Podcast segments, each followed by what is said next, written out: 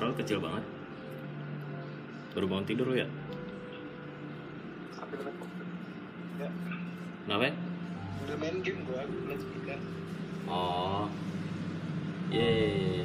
Apa ya? Gila gua ya lu kan salah satu yang apa ya menurut gua di lingkaran gua yang paling pinter lah ya pendidikannya paling tinggi ya soal ekonomi Ada sahabat kita. Yes. ada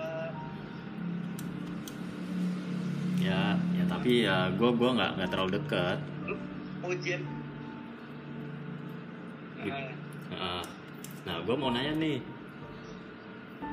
Gal, menurut lu iya apaan? uh, uh, ekonomi apa sih? Aduh, Itu dulu dah.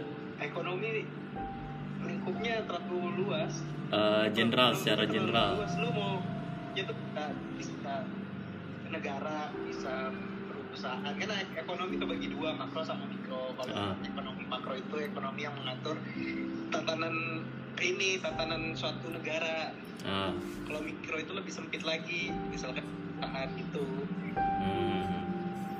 Kaitannya ekonomi sama uang apa? Ya ekonomi itu ya salah satu alat alat transaksi kan ekonomi itu kan nggak nggak jauh-jauh dari teori, teori ekonomi kan. Lu kan dulu pernah yang Adam Smith tau nggak? Aduh, gue udah udah lupa. Itu kan dia but, ini ngitung ya, itu lah yang IPS IPS kelas 3 SM, iya 3 SMA itu yang teori kayak gitu. Nah dia tuh mengukur segala sesuatu tuh pakai duit karena kan negara ini kan apa sistem dunia ini kan negara ini kan Ah. berbagai macam ya, berbagai macam kan beda-beda. Nah butuh alat pertukaran yang sah. Nah uang itu jadi salah satu apa ya syarat bukan syarat sih salah satu apa ya pokoknya ba- alat transaksi lah yang yang sah Yang- gitu ah. pakai makanya pakai duit Oh. daripada dia yang pakai komoditas kan misalkan kan lu nukar nukar kopi sama beras kan kadang kan alat alat hitungnya kan nggak sama tuh Hmm. susah mendingan pakai alat ini kayak uang nah uang itu juga nggak sembarangan dicetak uang itu harus ada harus harus disimpan dengan apa dengan instrumen juga jadi kalau eh, pemerintah mau nyetak uang itu tuh Hmm. dia minimal menganggarkan ini emas biasanya sampai cadangan devisa Hmm. gitu toh Oh gitu. Kalau Indonesia kayak gitu nggak? Base uangnya dari emas Apa? atau base uangnya Indonesia ini dari mana nih?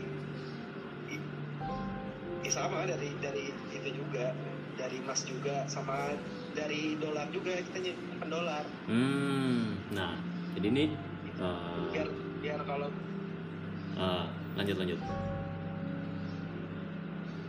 apa Ah, jadi kan ya iya Gua- biar kalau bisa kita kan punya utang luar negeri ah, utang luar negeri kita kan ya kan kalau dari IMF kan bentuknya dolar tuh ya, mau nggak mau Indonesia harus nyimpan duit dolar juga hmm, coba jelasin gua IMF apa?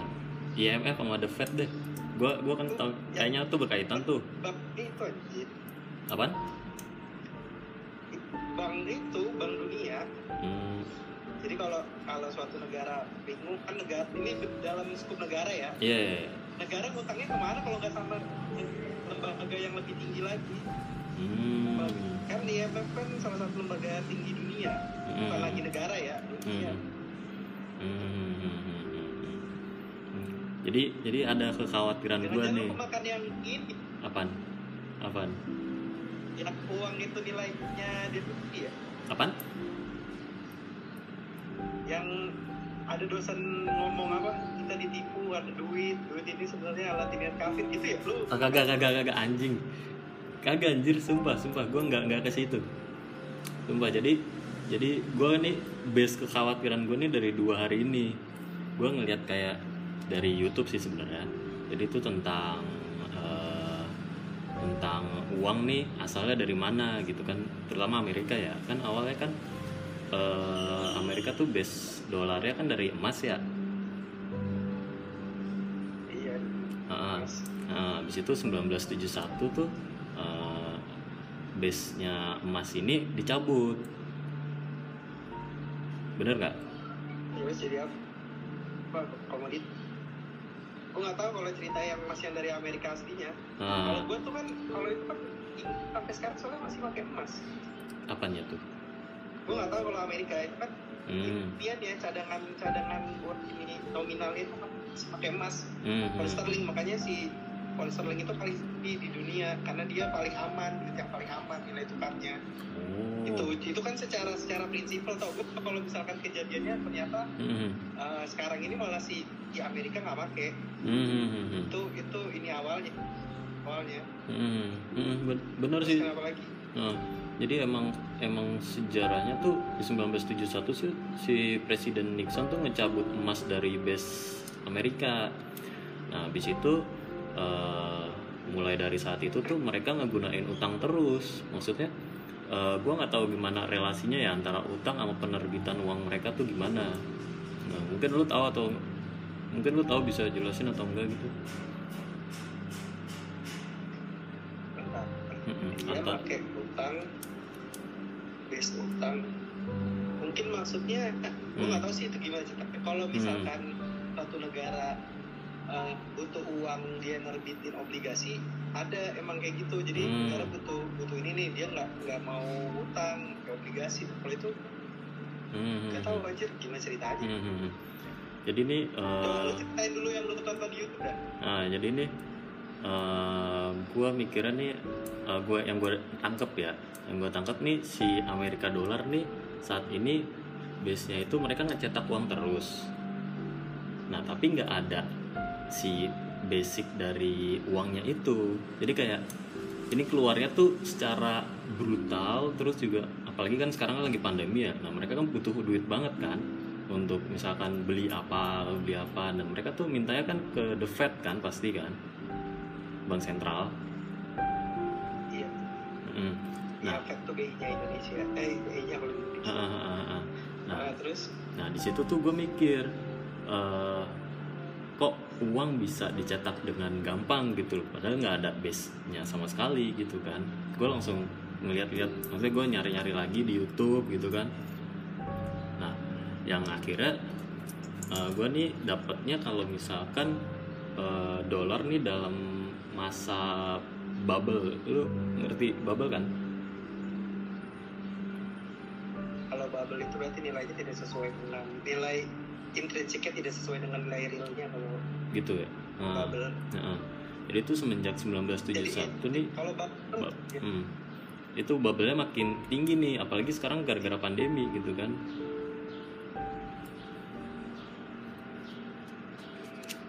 Mm-mm. nah di dikhawatirkan. Dikhawatirkan kalau misalkan eh, si apa ya eh, apa ya jumlah uang yang beredar oh gini gini, gini. jumlah uang yang beredar itu nantinya akan digunakan masyarakat dengan harapan kalau hutangnya itu akan terbayarkan oleh masyarakat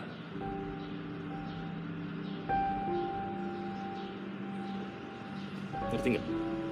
kalau jumlah soalnya oh gini kalau jumlah uang yang beredar lebih banyak dari jumlah barang itu kan jadi inflasi tuh. Hmm, Nah, kenapa dia ber- beranggap jumlah uang yang beredar akan mungkin itu nyambungnya sama ini ya bentuk negaranya ya. Kan kalau Hmm. kita kan negaranya agak-agak nggak jelas nih. Ya, kalau ya. mereka kan kapitalis.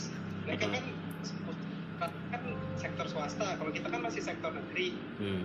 mungkin anggapan itu karena itu, itu kok Hmm. karena roda perekonomiannya itu digerakkan sama sektor privat bukan sektor kalau kita kan sama sektor publik jadi negara yang banyak ngambil keputusan kalau Hmm. sedangkan kalau Amerika itu sektor privatnya swastanya yang banyak gerak makanya ya gitu dia beranggapan bahwa nanti suatu saat mungkin yang bayar itunya Hmm, hmm, hmm. masyarakatnya Hmm. Hmm. Oke oke. Nah sekarang kan lagi lagi lagi ngehit banget nih ya eh, hutang Indo kan ke ke mana-mana kan. Nah gue gue penasaran dah penghasilan negara untuk ngebayar hutang itu dari mana aja gitu? ya dari pajak dari pajak kan negara jadi kita ini kan setiap tahun negara itu ngeluarin namanya ekonomi outlook nah ekonomi outlook itu isinya rencana rencana negara misalkan Hmm. utang utang yang harus yang harus dikumpulin status gimana Hmm. terus eh, ya pendapatan pendapatan kan pajak tuh kan kebaginya ada pajak daerah ada pajak negara. Jadi kalau pajak daerah itu yang ngatur nanti daerah misalkan kayak eh, pamflet iklan biaya iklan pamflet hotel restoran itu pajak daerah. Nah Hmm. itu pajak negara pajak negara tuh yang yang ini nih yang pajak PPN itu loh yang Hmm, bayar hmm, PPN hmm. satu yang gitu gitu Hmm, hmm, hmm, Nah itu dari situ pertama. Ke- kedua dari ini juga Indonesia dari perdagangannya juga. Hmm. ekspor impor. Komoditas ya? Lu ikut teori ekonomi nggak? CIG X dikurangkan enggak. Apa tuh? Nah itu GDP itu pendapatan Indonesia ini GDP dihitung dari tingkat konsumsi ditambah investasi Hmm. ditambah pengeluaran pemerintah dikurang ekspor dikurang buset, impor. buset, itu rumusnya. buset, nggak ngerti gue anjing. cara Hmm. ngitungnya kayak gitu. Hmm, hmm. di Google CIG CIG ya? CIG hmm. CIG Keynes equation oke oke cara menghitung GDP itu cara intinya ya? iya Hmm, hmm, hmm. oke oke oke oke nah sekarang nih kalau kalau kalau tak ah, apa kalau misalkan lu ngomongnya bisa ngebak itu kan itu kan proyeksi ya maksudnya kalau orang berhutang itu nggak ngomong dia bisa bayar sekarang apa enggak itu kan proyeksi Betul. jadi dia misalkan kalau orang hutang nih kayak lu pengen hutang Hmm. hutang lu tuh pasti kan ngajuin proposal saya punya bisnis ini dalam sekian tahun saya bisa bayar segini nah negara tuh buat itu pasti Hmm, hmm, hmm. perkiraannya nah kenapa di approval Hmm. di, di, di, di approval berarti artinya proposal itu diterima sama sama misalkan IMF atau misalkan negara lain yang ngasih utang kayak misalkan Cina gitu, -gitu. Hmm. atau ya adalah ada ini politik kan Hmm, hmm. ada, ada politiknya juga atau gitu Hmm, hmm, ya. Apa ya? Aduh kayak sumpah gue lagi lagi khawatir banget sih tentang perekonomian eh, apa ya dunia ya.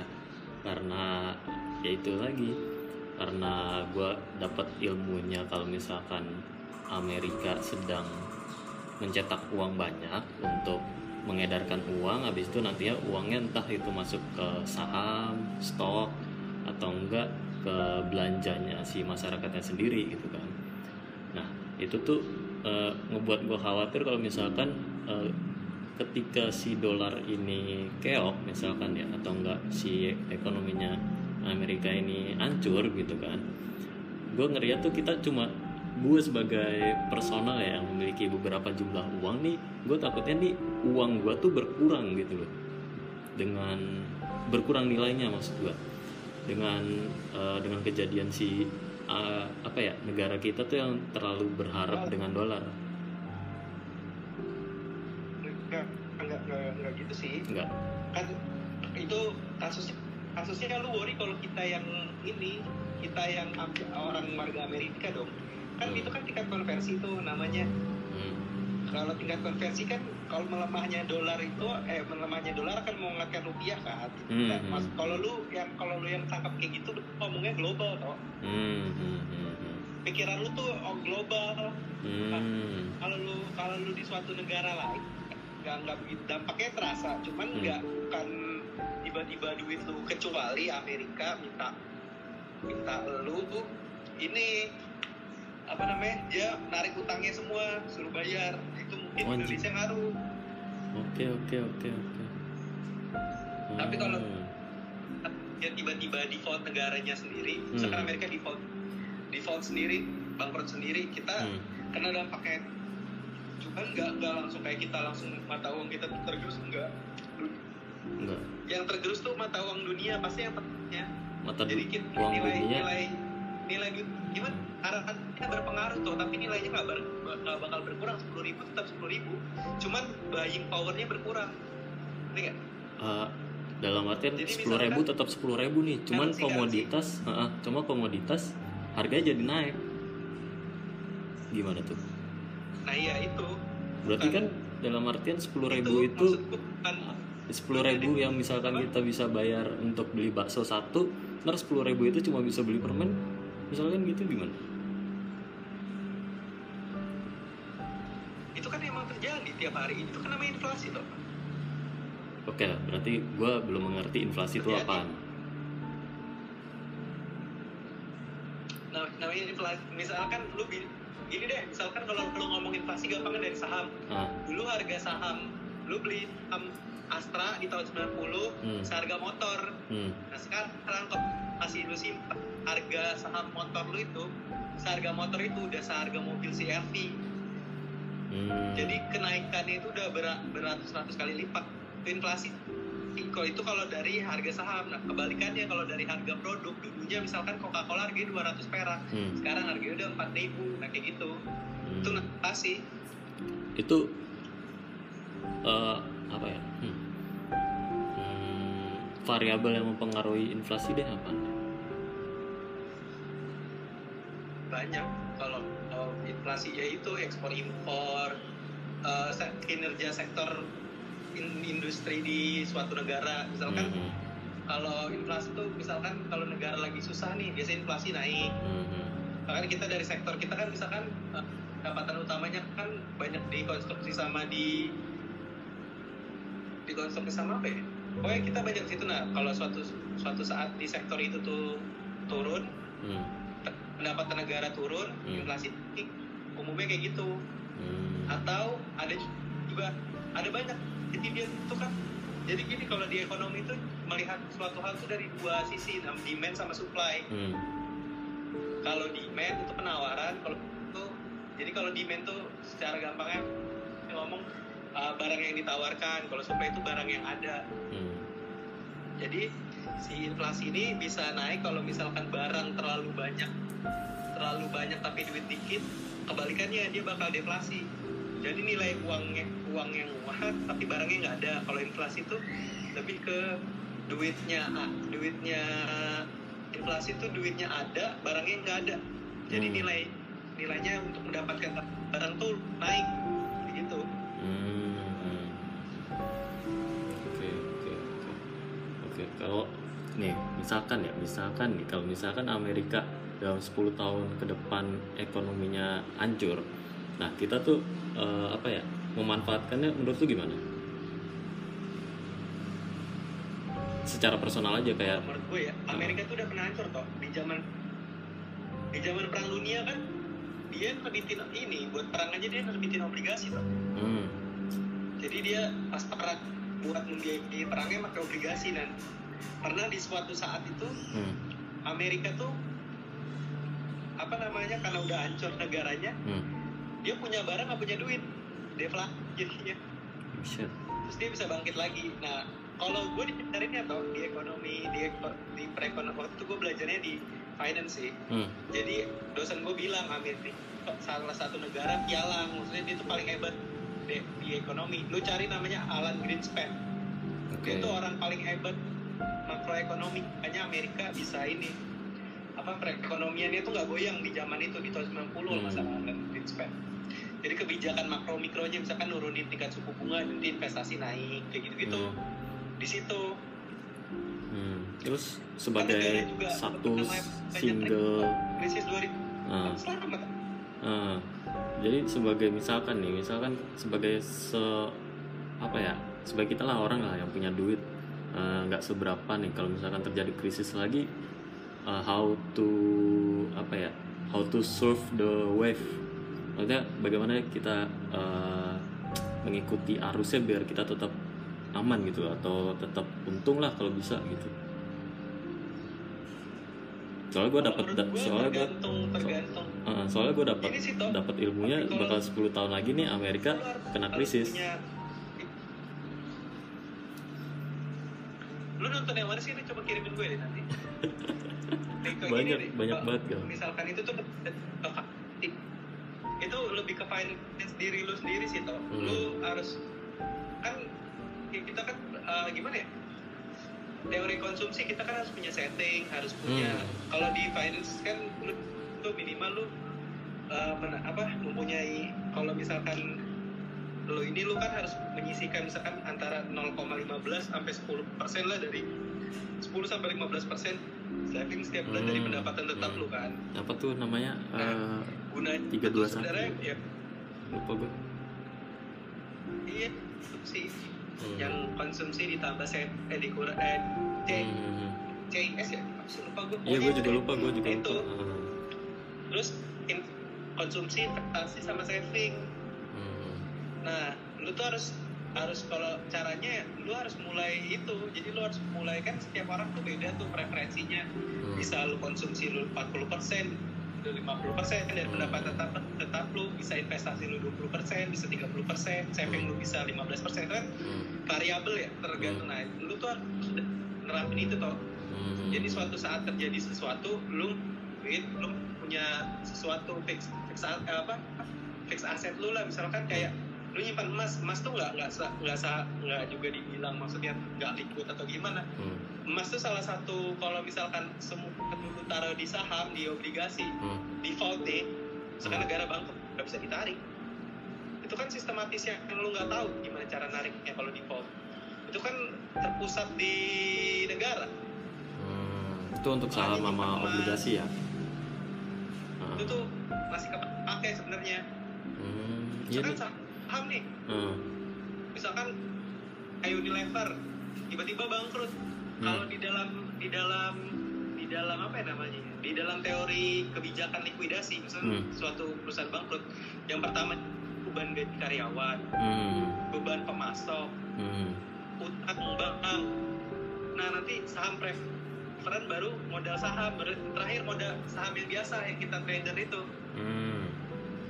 nah harus ya jadi kalau misalkan semua aset tuh tiba-tiba perusahaan yang lu taruh kan itu kan bisa jadi dia kan terpengaruh tuh sama misalkan kalau lu ngomong Amerika dia kan terpengaruh sama Amerika tuh misalkan atau ada barangnya yang apa namanya eks- eh, impor dari Amerika atau gimana itu kan dia pasti berpengaruh tuh sama kinerja kinerja apa ya namanya kinerja perusahaannya. Hmm. jadi sebenarnya nyambung toh. Jadi kalau misalkan di, di ekonomi itu ada namanya top down analysis. Jadi kalau top itu maksudnya lu ngeliat sesuatu tuh dari top tuh maksudnya dari eh, global Hmm, dari makro. perekonomian dunia Hmm. turun dulu dulu ke industrinya gimana industrinya baru ke perusahaannya nah itu ngaruh semuanya ngaruh Hmm. Hmm. Hmm. jadi kalau lu misalkan lu ngomong gimana caranya lu takut nih Hmm. gimana caranya lu menghindari krisis Amerika ya lu hinda kalau misalkan lu mau menabung saham gitu hindari Hmm. perusahaan yang punya direct langsung urusan sama Amerika misalkan perusahaan itu eh, anak perusahaannya di Amerika kayak McDonald gitu-gitu Hmm. Hmm. mending enggak kalau takut kayak gitu Hmm. Betul betul betul. betul. itu sih Oke. Hmm. Oke oke oke oke. cuman gue ngerasa kayak bakal deh Apaan?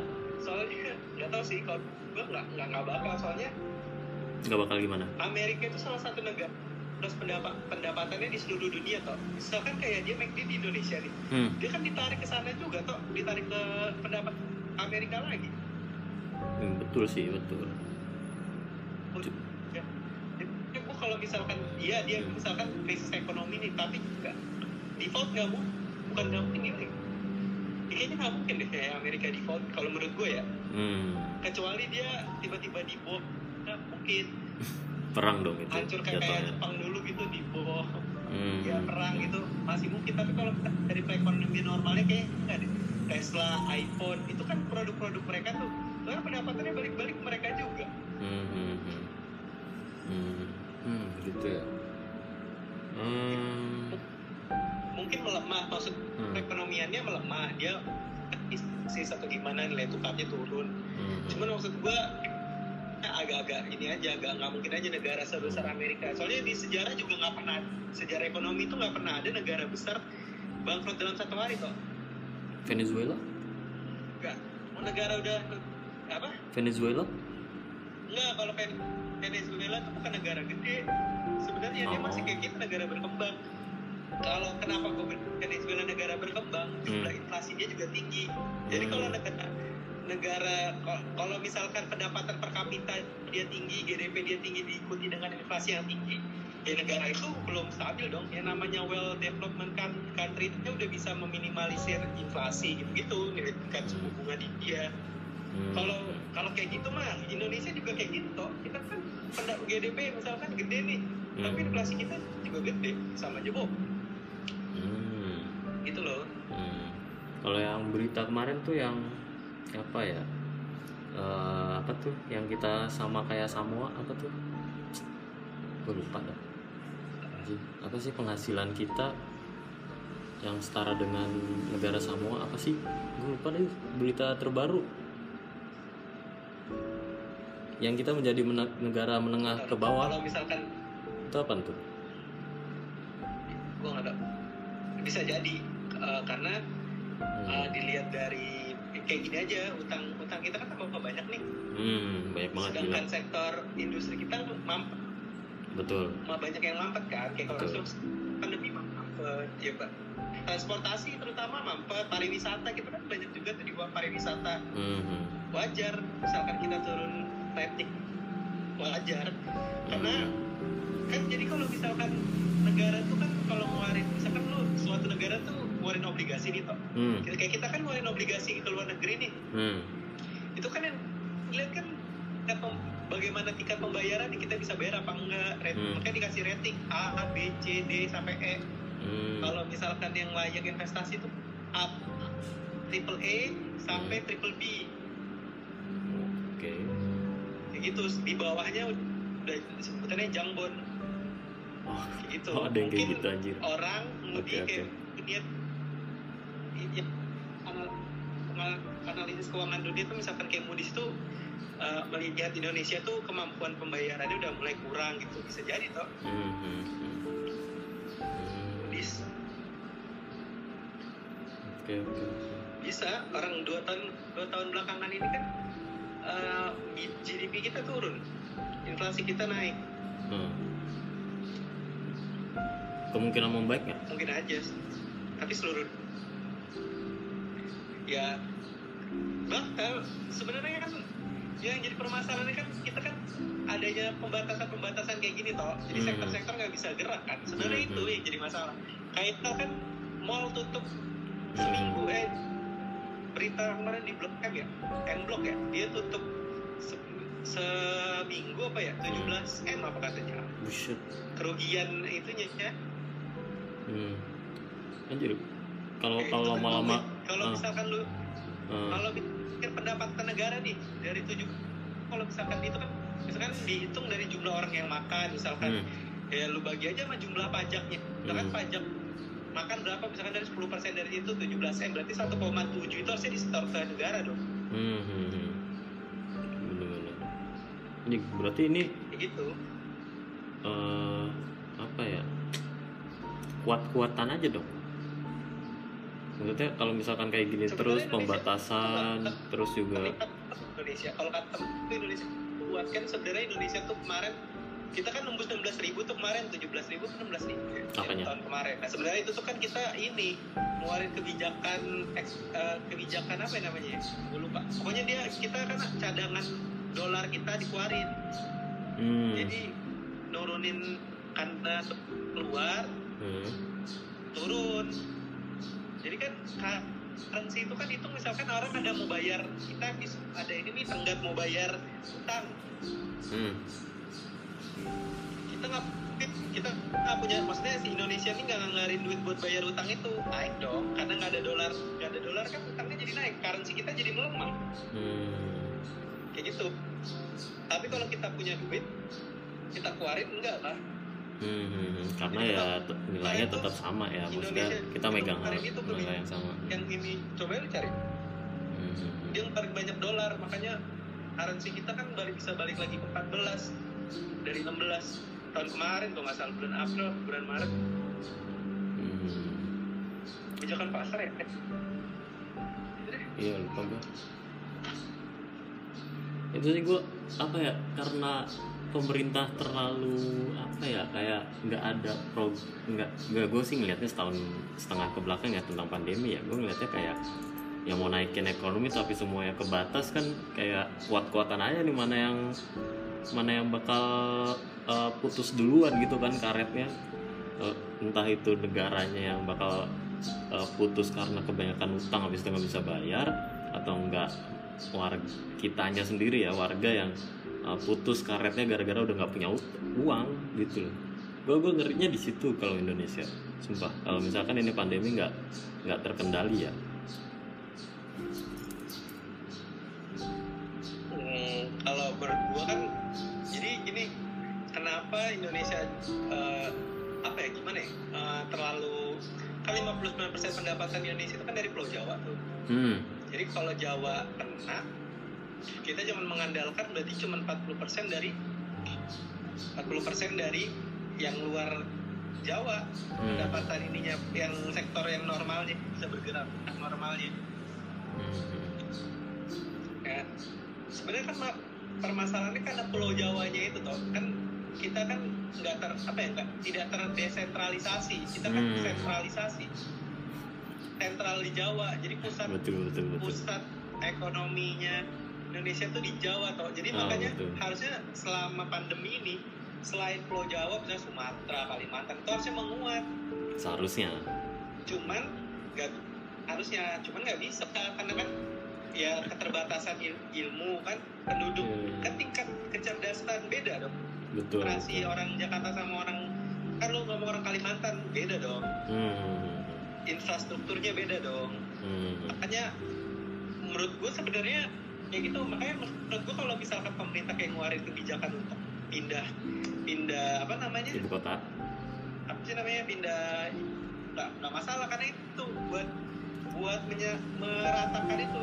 Hmm. kan otomatis pindah. Hmm. semua kementerian pindah. Jadi Kalimantan itu bisa misalkan di Kalimantan kan Hmm. dia bisa hari ini apa ya top gitu kok apa Hmm, pulaunya. Bisa Jadi kita bisa naik kayak Amerika aja kan Amerika kan kalau misalkan lu bisnis misalkan New York Hmm. kalau lu hukum Washington Hmm. kalau misalkan lu mau, mau apa dipegang nah Hmm. itu loh Hmm. nggak tersentral kalau kita kan semuanya di perekonomian di Jakarta betul eh, DPR semua di Jakarta Iya. lo jadi semua tersentralisasi hmm. deh menurut lu ya bisa tiba-tiba gitu, ah. maju ya Nah, gue tiba-tiba kepikiran lu lebih milih otonomi daerah atau yang satunya tuh apa tuh kebalikannya? Satunya apa? Otonomi daerah? terpusat Terpusat ah. Lu lebih milih apa? otonomi daerah kan desentralisasi Hmm. Lu lebih milih mana? Yang cocok Indonesia menurut Indo? udah, udah otonomi. Iya udah udah gue gue tahu gue tahu tahu. maksud lo otonomi daerah dalam di atasnya di atas misalkan dia kekuasaan dia gubernur setara presiden gitu maksud lo. Jadi kayak kita itu kayak negara bagian. Eh, otonomi daerah dalam kaitannya daerah dikasih APBD habis itu mereka ngelola sendiri. Atau s- eh, Jakarta yang ngambil alih semua perekonomian di seluruh Indonesia. Menurut lu yang Sebenarnya lebih baik yang- mana? Statement lo yang pertama udah dilakukan sebenarnya toh apaan? Cuman nggak nggak nggak gimana ya udah dilakukan jadi negara tuh punya APBD sendiri sebenarnya iya iya iya gue gue gue gue gue tahu kalau kan kalau Indonesia nih ekonomi daerah sekarang sebutin pajak daerah.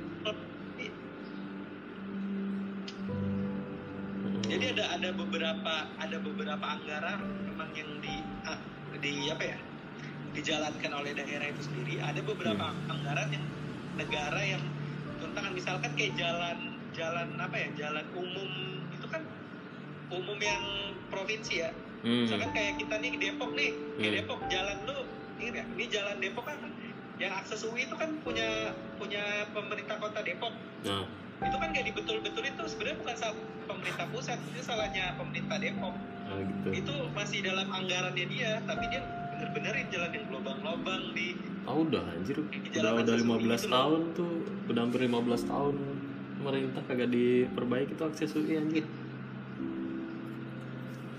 Itu tuh sebenarnya makanya makanya beda kan pas lu ngelewatin lagi pas ke Jakselnya beda kan jalannya padahal itu kan satu jalur umum kan Oh iya iya. sekarang lu akses UI nih Hmm. tek Agung kan Hmm. pas di Agung di samping UI yang lu lihat samping UI itu kan Hmm. jalannya udah bagus lurus terus tuh kan udah bagus-bagus kan Hmm, betul betul. itu Hmm. Itu- itu karena otonomi daerahnya beda-beda Hmm. Depok soalnya Depok nggak transparan Parah. Parah banget. itu Hmm. sebenarnya udah cuman balik lagi tuh eh, otonomi daerah tuh resikonya itu eh, muncul raja-raja kecil gubernur tuh Anjir. gubernur dan wali Lu se- raja-raja kecil. dengan gua, emang anjir. diangkat, eh, tapi Halo. iya Hmm. mereka kan diangkat sama presiden Hmm. iya ya dia diangkat sama presiden tapi dia bisa mengeluarkan eh, nggak nggak bisa dipecat sama presiden dia diangkat tapi nggak bisa dipecat. Karena kan dia kan lewat ini. Dipilihnya lewat ini pemilihan umum. Oh iya iya iya. Mau gimana buruk? Mereka itu nggak nggak bisa di ini. Ya jadi kayak raja-raja kecil aja. Betul betul betul betul.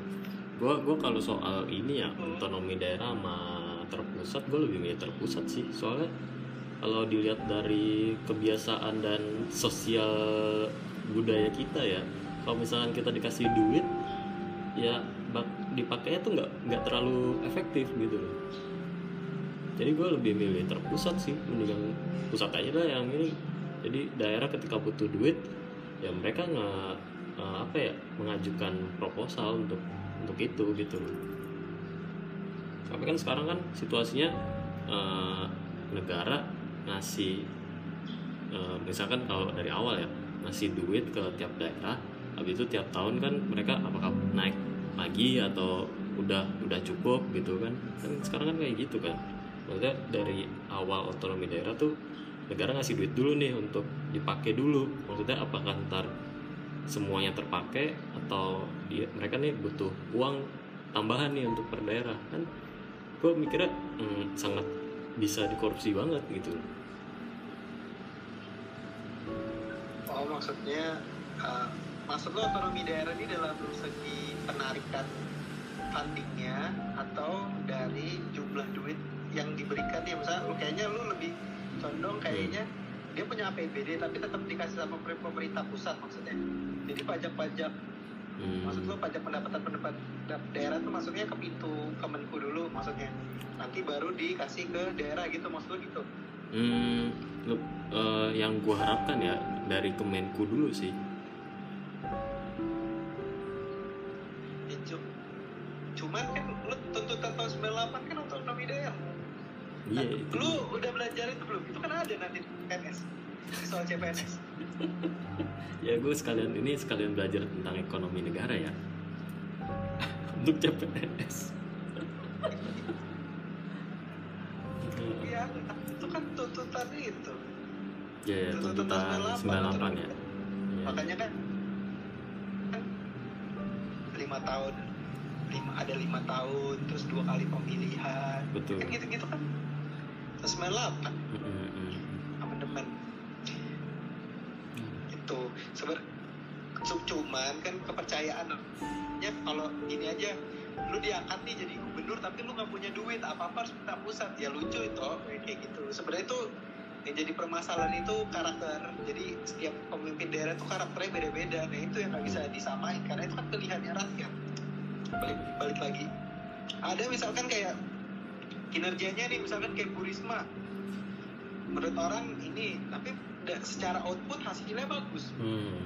duit di dikelola ya ada outputnya bisa dilihat walaupun baiknya nggak seneng kan tapi kan yang di sebenarnya kan outputnya yang harusnya dilihat bukan karakternya misalkan kayak Ridwan Kamil kan yang dilihat outputnya toh Hmm. sebenarnya nah yang yang jadi permasalahan orang tuh karakternya beda-beda Hmm. gubernur Selatan gubernur Aceh nih sama gubernur Jawa Barat nggak bisa disamain.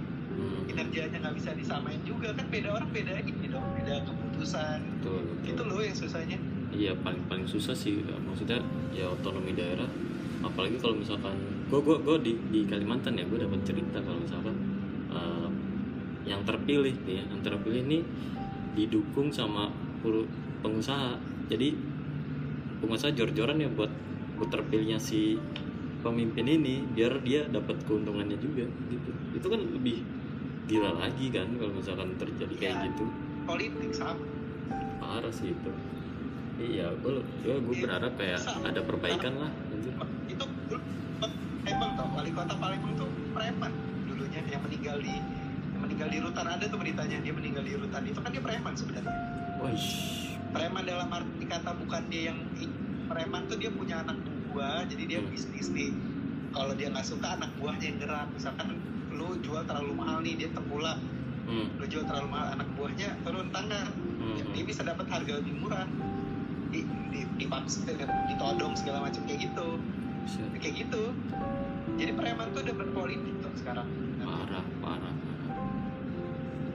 kayak gitu. Kacau. jadi tuh sebenarnya yang jadi permasalahan tuh orang kita tuh nggak berpikiran suara juga. Itu bisa ini suara dia tuh sebenarnya menentukan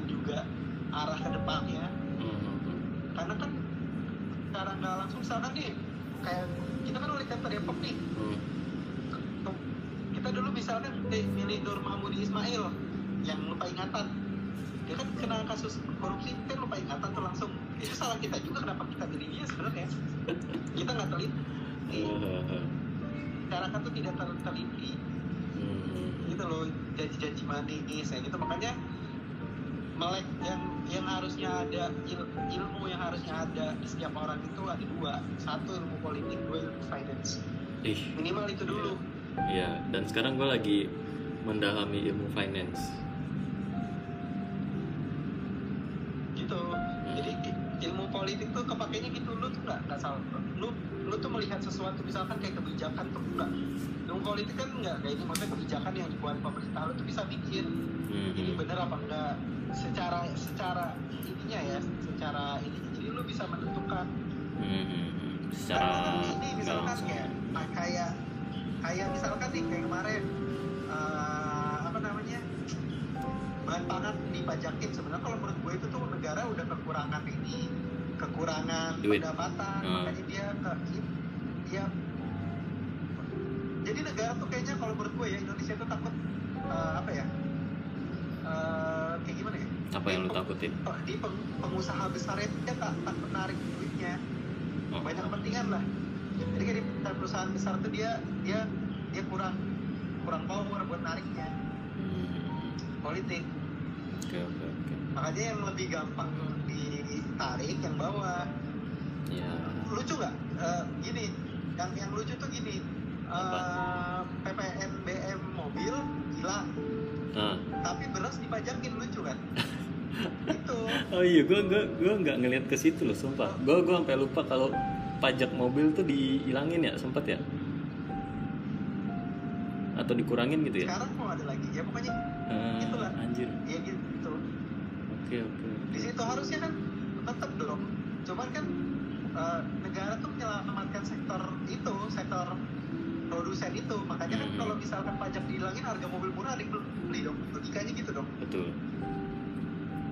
Hmm, walaupun pandemi ini ada yang beli mobil gitu Betul betul betul. betul. cuman maksud gua gak ada sektor lain selain dari eh, apa makanan itu yang bisa lu tarik banyak sebenarnya kenapa nggak pajak hiburan Hmm. dinaikin Ya anjir jangan lah, ntar Netflix gue lebih mahal lagi dong anjir. Enggak, kayak. Ya, kayak Netflix aja, Netflix. Emang bayar pajak di orang kantor yang ada di Sekarang sekarang pajak ya? Udah Lu dipajakin? harus. Lu- Iya, cuman maksudnya pajak Indonesia tuh nggak bisa rate dengan rate tinggi. Kita tuh rate Oh. rendah. Betul sih. Kalau perusahaan yang ber perusahaan yang beroperasi di Indonesia tidak punya tidak punya kantor head apa HC di Indonesia Hmm. itu tuh pajaknya paling susah ditarik kayak Google Hmm. Google layanannya di, di Indonesia cuman karena dia HC-nya di Singapura kita nggak bisa narik kita kan nggak sampai sekarang nggak bisa narik pajak Google Hmm. gitu loh. Netflix mungkin udah, udah dipajakin cuman rate-nya kan kita nggak tahu berapa persen Ya, ya. apakah rate-nya sama Oh. kayak kayak PPH badan atau enggak Hmm. karena kan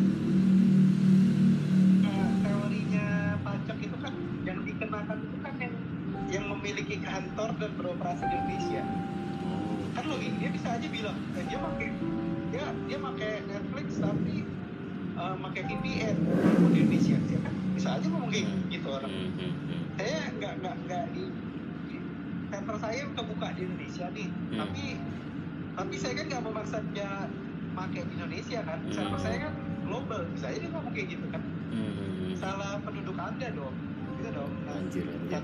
Ah, berlangganan Netflix dengan membayar menggunakan alat tukar lain. Kan misalkan Netflix kan dulu kan bayarnya pakai visa kan?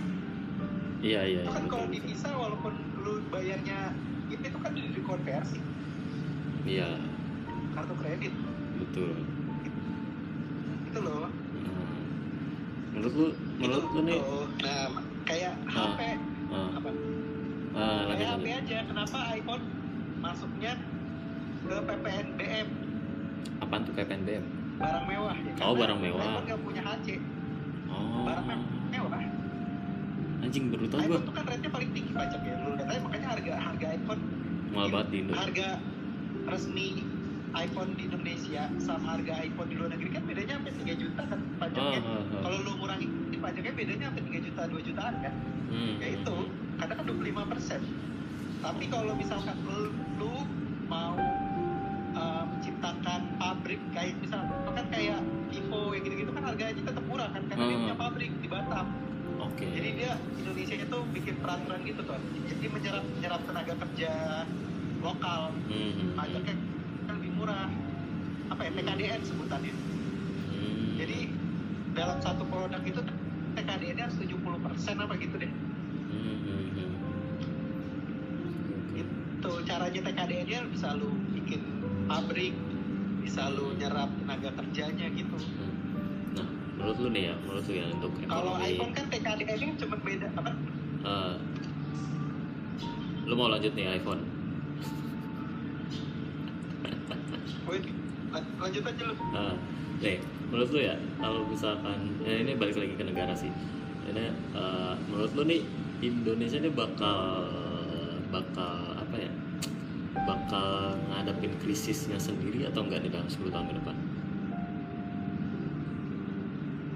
Eh, kalau di teori ekonomi Hmm, itu ada namanya looping Oke. jadi looping itu maksudnya eh, krisis yang berulang misalkan tahun tahun 1998 sama 2008 itu kan Hmm. terjadi krisis tapi eh, apa penyebabnya berbeda tapi krisis Hmm, nah itu tuh belum belum terjadi lagi. Nah terjadi lagi ini pas corona. Hmm, bisa jadi 10 tahun bisa jadi lebih dari 10 tahun. Bisa jadi kurang dari 10 tahun. Itu tergantung case nya sebenarnya tergantung penyebabnya. Cuman Indonesia kalau dalam dilihat dari performa keuangannya performa ekonominya sekarang kayaknya bisa bisa jadi mengalami krisis. Karena kan kita lagi kekurangan. Utang banyak GDP berkurang. Gitu sih. Kalau kalau kalau misalnya ya buruk-buruknya lah krisis nih kita nih, entah itu karena kita nggak bisa ngendalin pandemi atau gara-gara eh, apa ya demonstrasi misalkan ya sebelum 2024 misalkan. Nah, gua tuh harus harus apa nih untuk untuk mengamankan eh, uang atau aset gue sendiri biar nilainya tetap sama.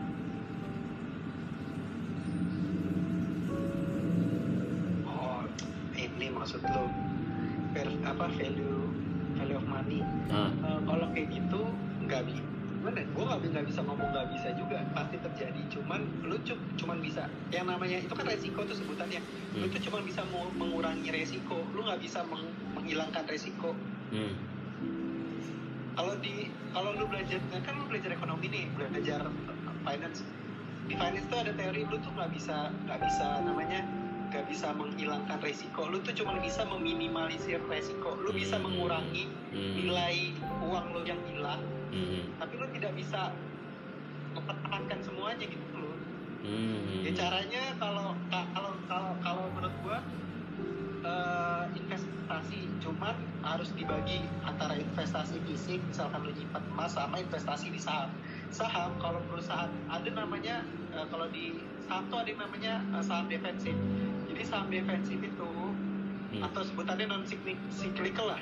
Itu tuh saham yang apabila terjadi terjadi pergolakan ekonomi atau resesi performanya uh, terganggu sedikit atau tidak terganggu sama sekali. Contohnya consumer good. Consumer good oke. Gitu. Misalkan kayak Unilever. Misalkan Unilever nih. Hmm. coba lu cek uh, pendapatan. Ini kan udah ngeluarin ngeluarin uh, ngeluarin laporan keuangan di tahun 2020 tuh lu Hmm. coba uh, bandingin 2019 sama 2020 net income-nya aja. Oke kalau kalau gue gimana? gua- sama lu bandingin uh. sama sektor sektor lain misalkan? Kalau gue apa misalkan kemarin ngelihatnya? Ultra Jaya ya. Gue kemarin ngeliatnya Ultra Jaya keuangan mereka oh, kan. Ya nah, nah Ultra Jaya tuh 2020 nah, C ya 2020 kemarin tuh turun. Cuman ada beberapa eh, apa ya gue nggak tahu sih. Gue nyebutnya variabel keuangan ya. Itu ada yang naik maksudnya pendapatan mereka turun tapi ada ada yang naik juga maksudnya tetap bertahan gitu bahkan naik. Jadi Sebe- lu ngeliatnya murni dari net income dong atau gimana? aduh pokoknya laporan keuangannya dah.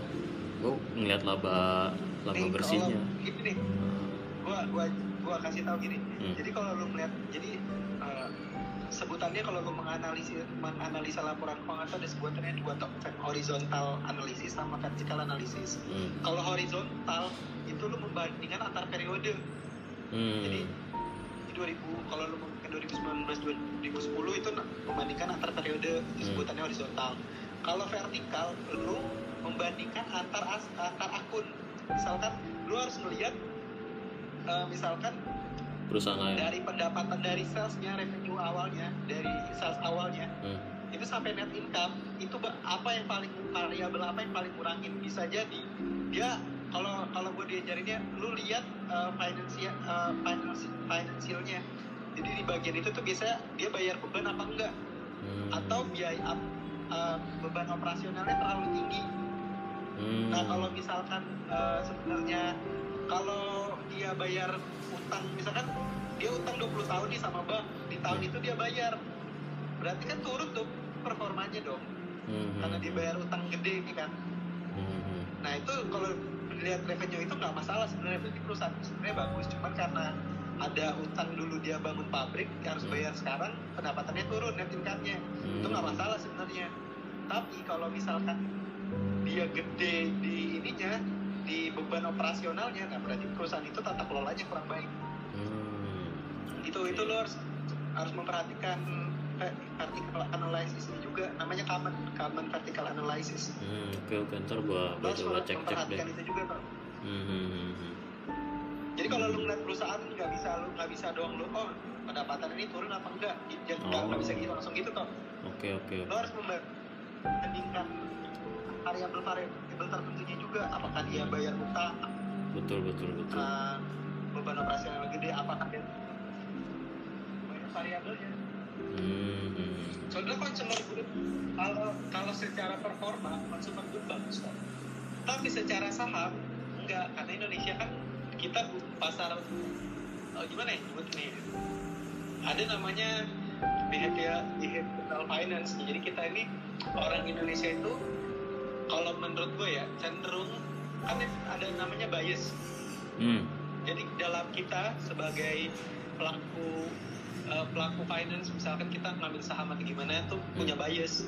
Nah bias itu kebagi dua kognitif sama emosional.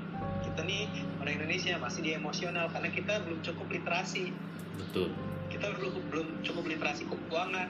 Betul. kalau di kognitif kognitif tuh lebih kayak lu udah punya data nih tapi lu nggak percaya lu punya data intinya lu punya data tapi lu nggak percaya Hmm, hmm. tapi kalau di emosional lu over dance helping behavior misalkan lu diomongin sama orang lu bisa ini deh nah itu kita tuh di bi- bias emosional itu lebih cenderung ya kalau menurut gua Hmm. karena kita nggak punya eh, nggak punya kemampuan finance yang cukup orang Indonesia belum punya Hmm. gitu Hmm.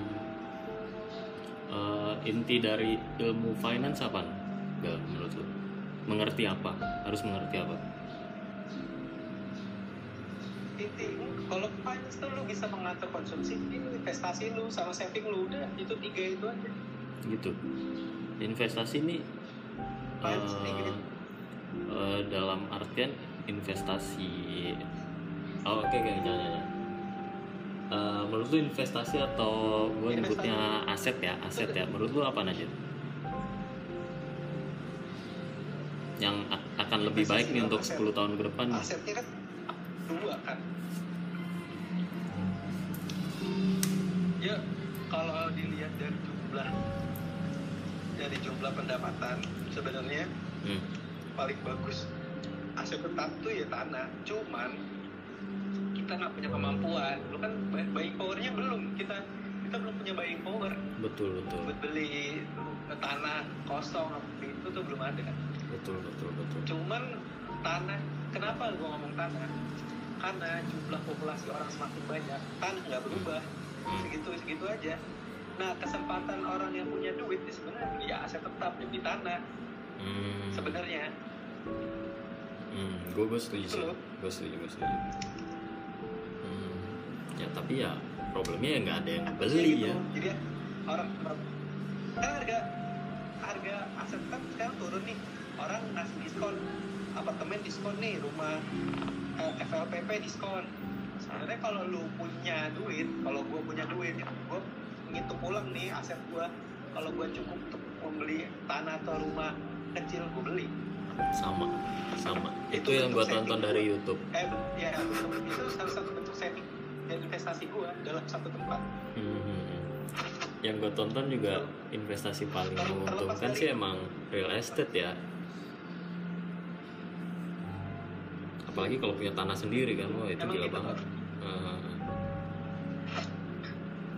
Ya, yang kedua kalau menurut gue kedua ya lo kalau gue emas karena kalau emas dari se- secara Islam ya, Ya. secara Islam. Kalau secara Islam kan udah udah dikasih tahu tuh alat tukar yang tidak bakal berubah dari zaman Nabi Muhammad sampai sekarang. Dinar, eh dirham. Dirham itu bentuknya apa? Emas. Hmm, hmm. Ya simpan lama,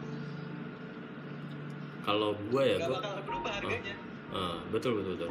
Gue gue emang mikir tuh emas tuh sebagai sebenarnya sih bukan aset sih. Kalau gue gue dapat gue gue mikirnya emas tuh bukan aset tapi bener-bener real money maksudnya eh, dia ya satu emas ya satu satu gram emas ya tetap akan satu gram emas walaupun misalkan kita ngelihatnya kayak eh, naik turun ya tapi itu kan eh, dipengaruhi oleh kayak surat kalau di di di Amrik sih gue ngelihatnya ada yang kayak apa sih surat emas. Misalkan lu punya satu gram emas tapi diperjualbelikan secara kertasnya tuh lu ada 10 gram emas. Nah gue ngelihatnya emas tuh sebagai the real money aja gitu. Makanya gue sekarang gue kan lagi di apa ya dititipkan karena dititipkan duit juga sih sebenarnya dari orang tua gue gue memikirkan hmm sepertinya gue harus membeli emas menukarkannya emas sebagai uh, the real money gue gitu loh bener atau enggak Kalau kalau kalau menurut gue beli emas itu ada ada waktunya pak nggak nggak sembarang waktu bisa beli emas.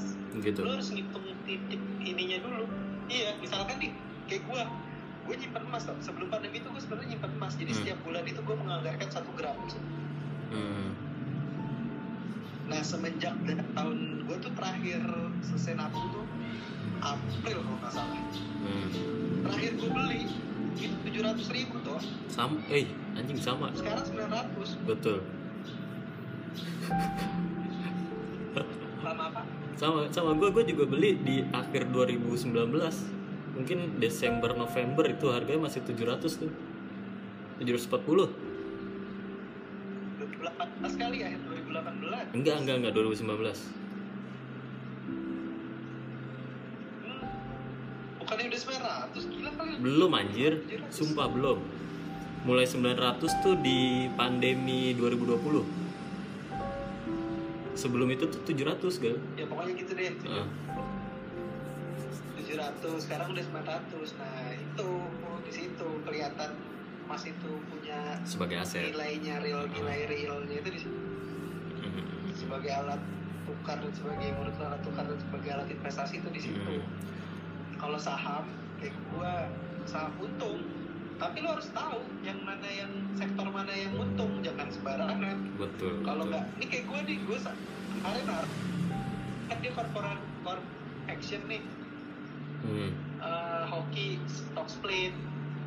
Oh. Untung awalnya kan 250 gue beli di 250 249 hmm. ini, ini gue gue nggak gue lihat-lihat lagi. Gue nggak lihat Hmm. performa gue nggak lihat Ah, ah. fundamental tiba-tiba sekarang harga tinggal 190 gue udah rugi 20 persen. Ah, ah, ah. gara-gara itu ya split Ya, itu ya? karena tidak sebenarnya itu karena tidak aktif trading sih sebenarnya. Jadi gue percaya aja. Jadi investasi modal percaya itu bias juga sebenarnya. Itu emosional banget sih kalau gue ya. Gue tidak memperhitungkan kan. Nah, apa? Itu emosional banget sih Baik percaya itu emosional banget sih menurut gue ya itu. Iya iya iya. adalah nah orang Indonesia cenderung kayak gue ah, gue tuh orangnya nggak nggak apa ya? Nggak cut loss ya udah simpen aja. Hmm, hmm, hmm. ya lu kayak Warren Buffett lah yang nggak pernah ngejual Ya lah kan ya. secara secara pernah ya kalau untuk jual lah. Kalau nggak dijual kapan dikaya cuy. Ya kan bisa dapat dividen. Walaupun nggak seberapa nggak seberapa sih. Semua jadi dividen cuy. Dia pasti dia tuh tuh ada pernah tahun 2008 apa ya? Nah, itu termasuk salah satu orang yang ini kaya gara-gara apa ya? Menginikan momentum. Jadi Hmm. saham tuh ada namanya momentum tuh hmm, momentum tuh gini di mana di saat nilai turun nilai keuangan lagi turun Hmm. ada saham-saham tertentu yang nilainya naik. Hmm, ya kan? Dia nyimpan di situ. Dia kayaknya banyak banyak dari momentum kayak gitu duit dia banyak. Hmm, bisa misalkan kayak di Indonesia nih dia ini unit level lah. Hmm, dia ini naruh lagi keuangan turun dia tahu nih saham Unilever eh, karena eh, sektor industrinya di consumer good hmm, eh, ininya bagus juga performa keuangannya tahun kemarin juga bagus. Taruh di all, all in di sana. Hmm, lain turun saham dia enggak. Hmm. kalau enggak sahamnya turun. Turun semua saham kondisinya sama nih semuanya turun. Pandemi itu ya. tapi yang naiknya dia naiknya lebih cepet. Iya. Ya naiknya lebih cepat nah itu juga Hmm. bisa Hmm. gitu momentum cuy ya gue gue percaya itu sih eh, emang. Dan apa ya ya karena mereka punya modal duit dan keberanian ya dan ilmu juga. Jadi ya menurut gue sih nggak nggak kaget gue kalau misalkan ada orang yang kayak gitu. Ya kalau gue mah ya kagak ada duitnya tapi ada ada ada base ilmunya ya tetap kagak kayak kayak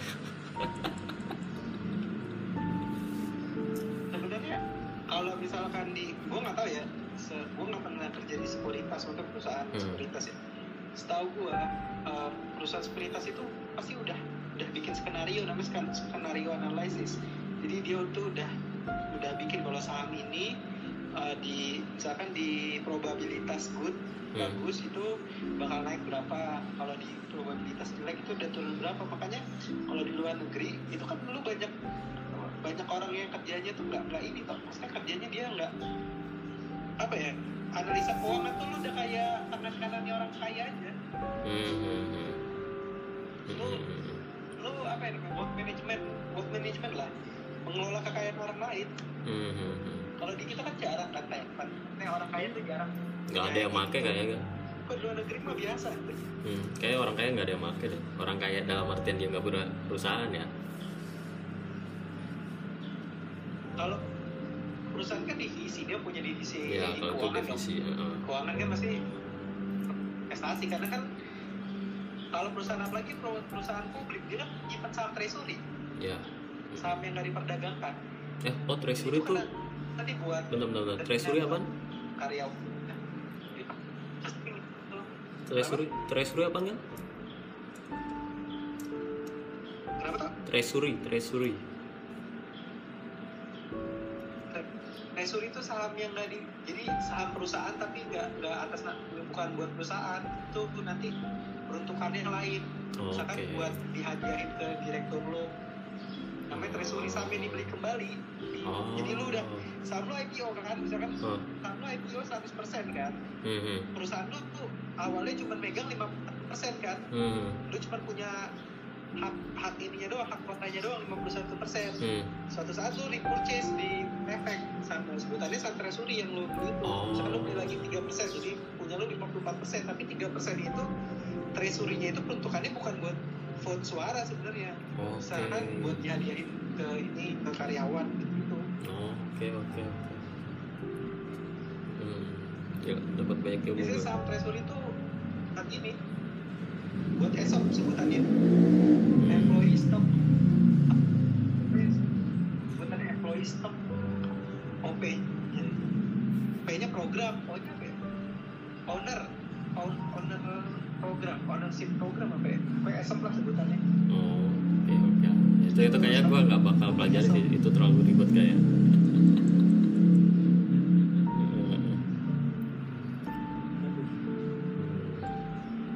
Sekarang kan lagi ada Bitcoin nih, Apa kripto. gitu? kripto kripto. Lu main kripto gak enggak. Enggak. Enggak. Lu lu ngeliat bitcoin sama kripto kenapa ya?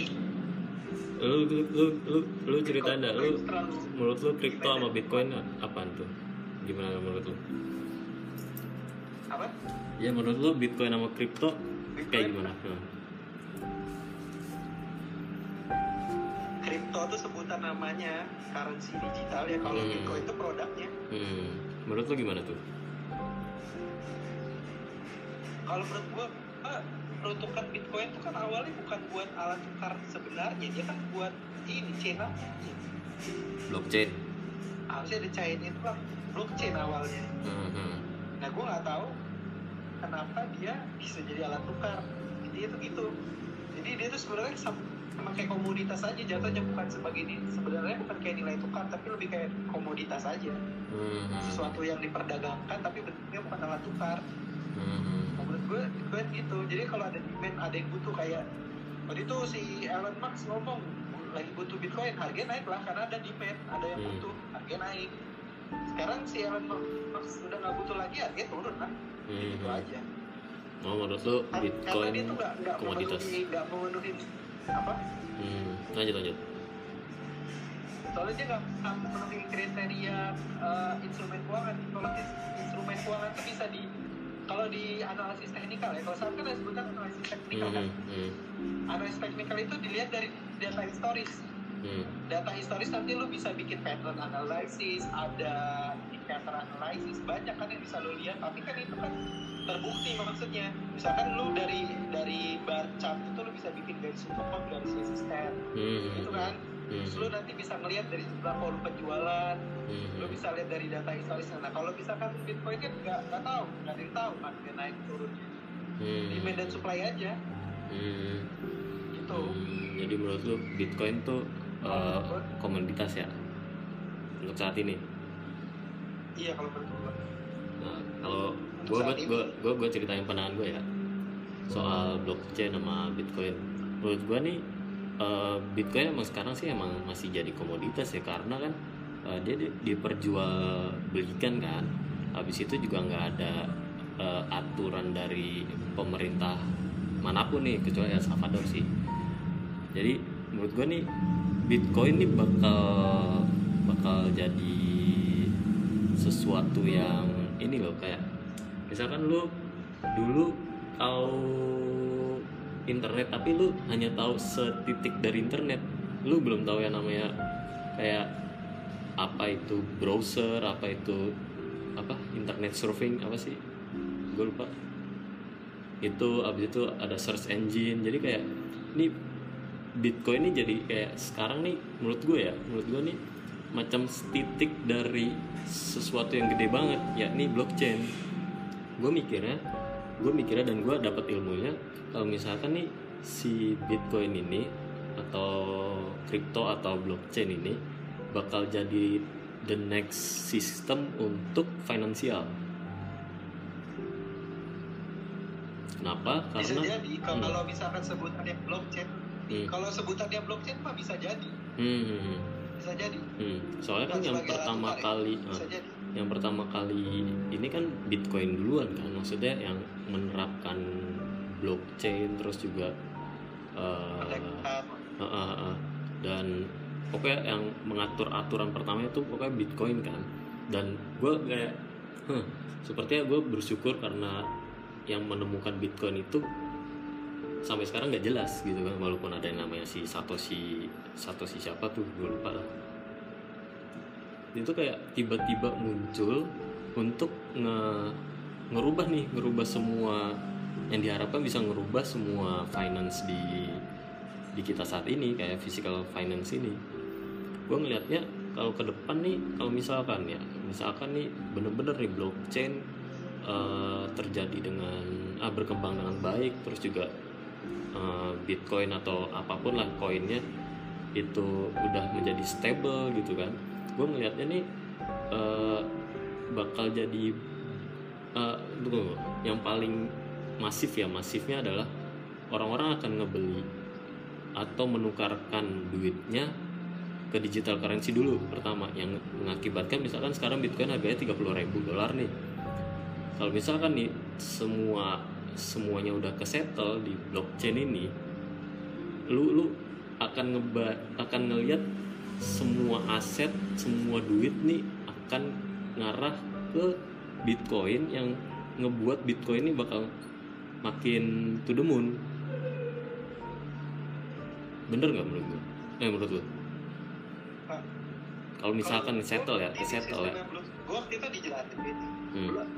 Blo- Blockchain itu sistemnya itu kayak penyimpanan data main gimana ya? Hmm, Itu hmm. kayak menyatukan dari ratusan data Betul, gitu. betul, betul. Kalau yang setahu gue kan. Hmm. Makanya bentuknya di- dia sebutannya mining. Hmm. Jadi dia ngumpulin data, misalkan lu, lu butuh data apa, itu tuh dia di mining tuh maksudnya di itu dia ngumpulin dalam bentuk gimana ya? Gue sebutannya susah juga. Hmm. Ribet deh pokoknya yang Betul, betul, betul. sebenarnya. Nah, Betul. cuman kepake kalau misalkan kepakainya begini di bidang research ya pasti kepake sebenarnya. Hmm. Nggak di finance doang, karena kan data-data itu kan bisa. Cuman yang jadi masalah sama kayak ada emas blok blockchain ini misalkan diibaratkan emas satu kilogram. Hmm. Lu beli itu butuh eh misalkan berguna, lu beli itu buat apa juga toh? Kan lu nggak bisa makainya juga. Emas satu kilo buat diapain? Emang berguna nih, cuman nggak bisa nggak bisa cuman buat alat tukar doang. Hmm. kalau kita yang pakai kalau kita perusahaan baru pakai gitu loh Hmm. maksudnya. Hmm. Kalau misalkan kita sebagai perusahaan yang butuh sistemnya, Hmm. itu kepake pasti Pasti, di blockchain itu. Misalkan pasti. eh, perusahaan mau bikin perusahaan emas mau bikin gelang gelang Hmm. yang buat dijual lagi kepake cuman Hmm, hmm, hmm. kalau kita sebagai orang biasa blockchain itu nggak ini nggak kita orang biasanya tuh Hmm. Kalau misalkan ya si kecuali blockchain, kalau misalkan sistem kalau kalau misalkan suatu saat bentuk ada bentuk digital currency yang yang pakai di yang apa namanya yang dia nyimpan duitnya memakai modal dasar yang Hmm, diatur menggunakan tingkat suku bunga yang itu hmm. aman ya boleh masyarakat cuman kan belum ada digital Hmm. currency yang bener-bener itu soalnya kan sangat kayak OVO, GoPay itu kan underlying-nya masih duit beneran kan? betul, betul, betul, betul. Gue gue ngelihat Gitu. Ini ya, gue ngelihat kalau misalkan ya blockchain diterapin di finance bener-bener, gue ngelihatnya bakal nggak ada korupsi anjir, ataupun ada atau atau ada kriminalitas, gue gue nyebutnya eh, kriminalitas di keuangan tuh bakal hilang.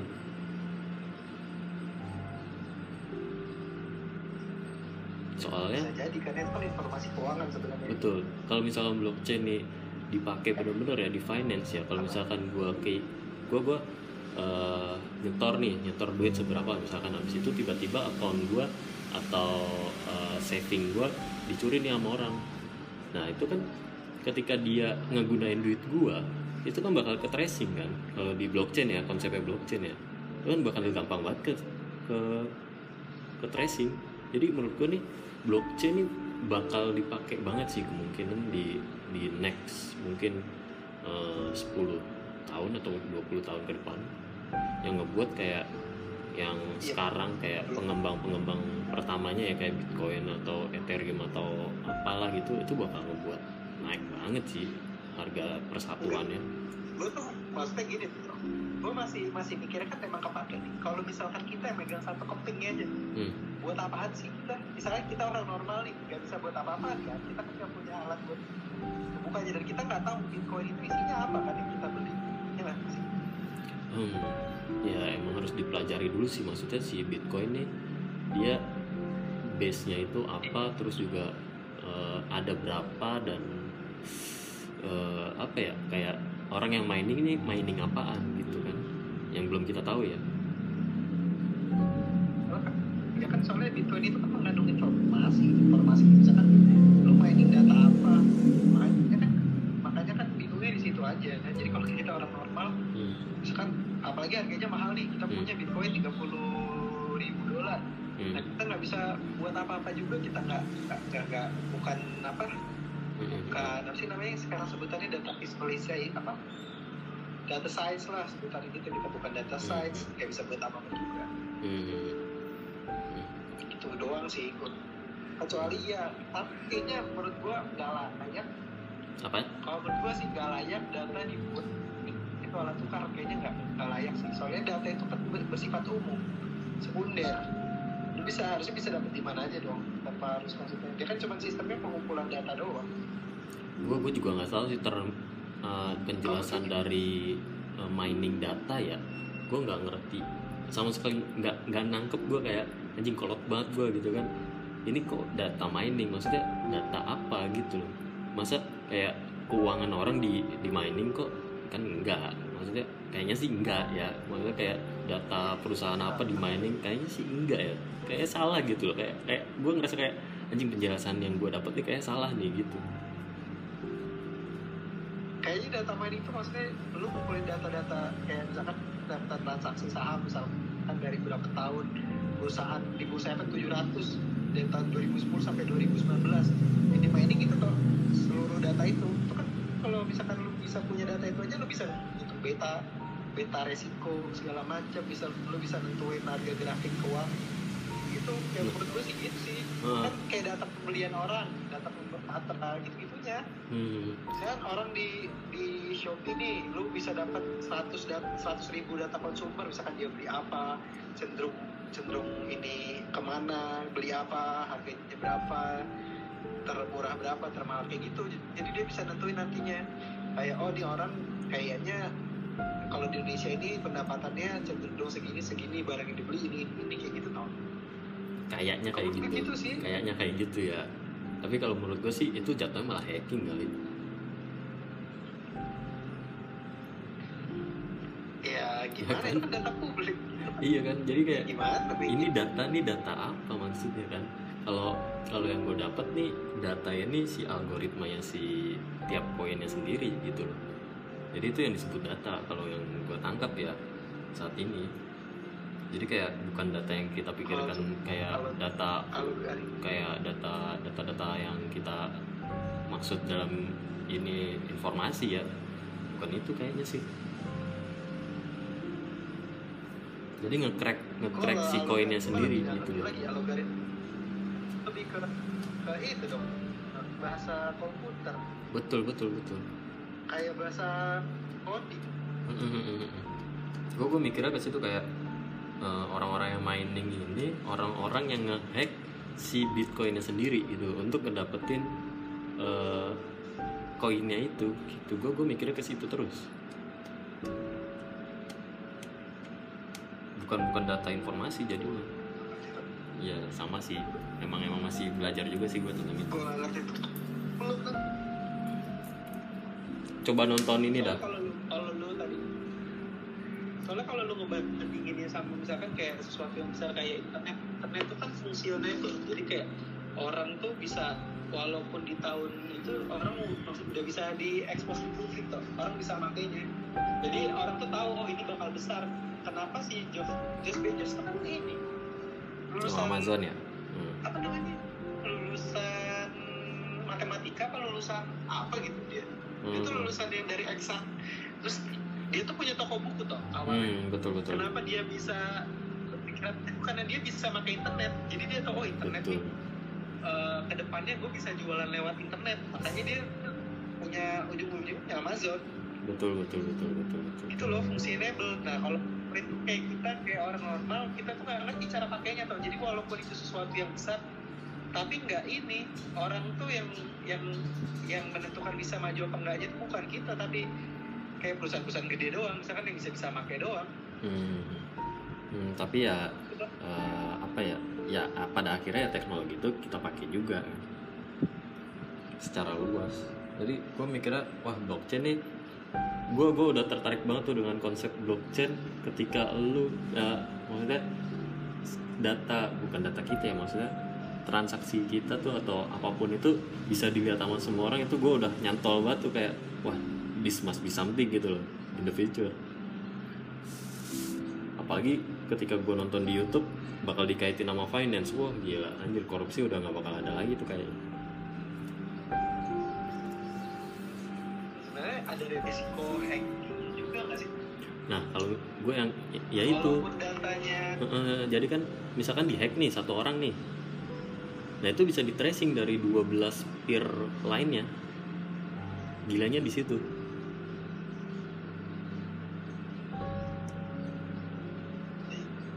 Jadi sih gua nggak nggak ini sih. Ya harus harus belajar ini juga. Makanya bitcoin tuh fungsi kita mining Hmm. soalnya waktu itu yang dijelasin itu tuh dosen gue itu udah gue waktu itu nonton video dari dia itu Hmm.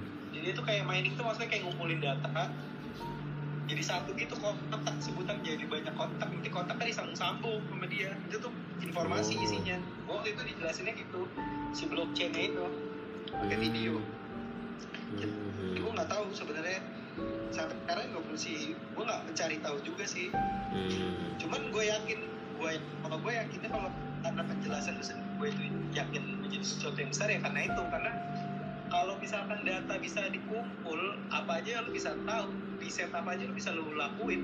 Betul. Lebih uh, uh, apa namanya? Kan yang paling susah tuh di ilmu ilmu tuh yang paling susah tuh kan behavioral apaan tuh? Menentukan kebiasaan orang. Hmm. kalau lu punya data itu kan data misalkan mining dari data misalkan lu mining sesuatu kan kayak data kayak gitu lu lebih gampang menentukan kebiasaan orang misalkan kayak online jam berapa gitu gitu loh beli Hmm. apa Gitu. hmm. kan itu sih toh Hmm. cuman nggak- nggak begitu tahu karena gue juga nggak punya temen yang bener-bener aktif maksudnya aktif sebagai uh, uh, apa ya kayak programming gitu loh toh yang orang yang Hmm. emang di bidangnya si Hmm. Bitcoin itu Hmm, hmm, hmm. Yang sekarang mah orang Indo mah lagi ini aja sih, lagi ngikutin apa ya? Mereka sih nyebutnya main main main kripto ya. Kalau gue sih sebagai orang yang melihat blockchain, ya gue invest ke kripto. Jadi bukan main.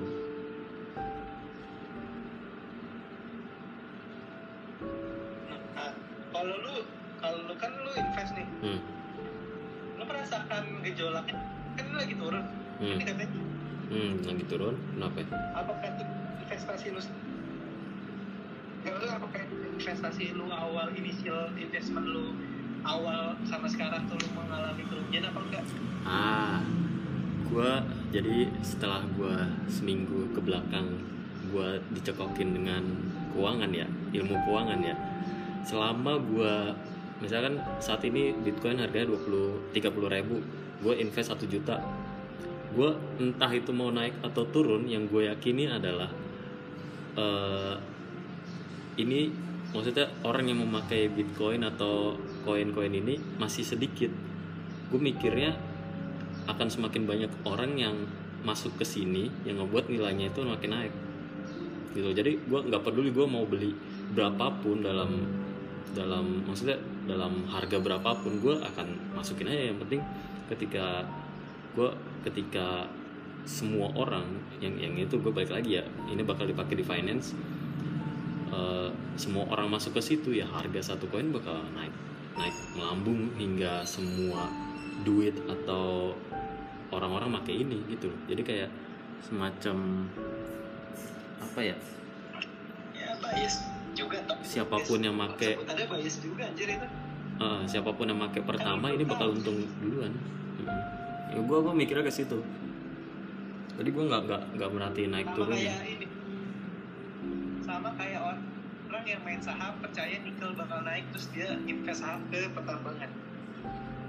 bukan ke nikel ya Ternyata kagak. Kenapa? bukan ke nikel ya tapi ke saham ya di Indonesia.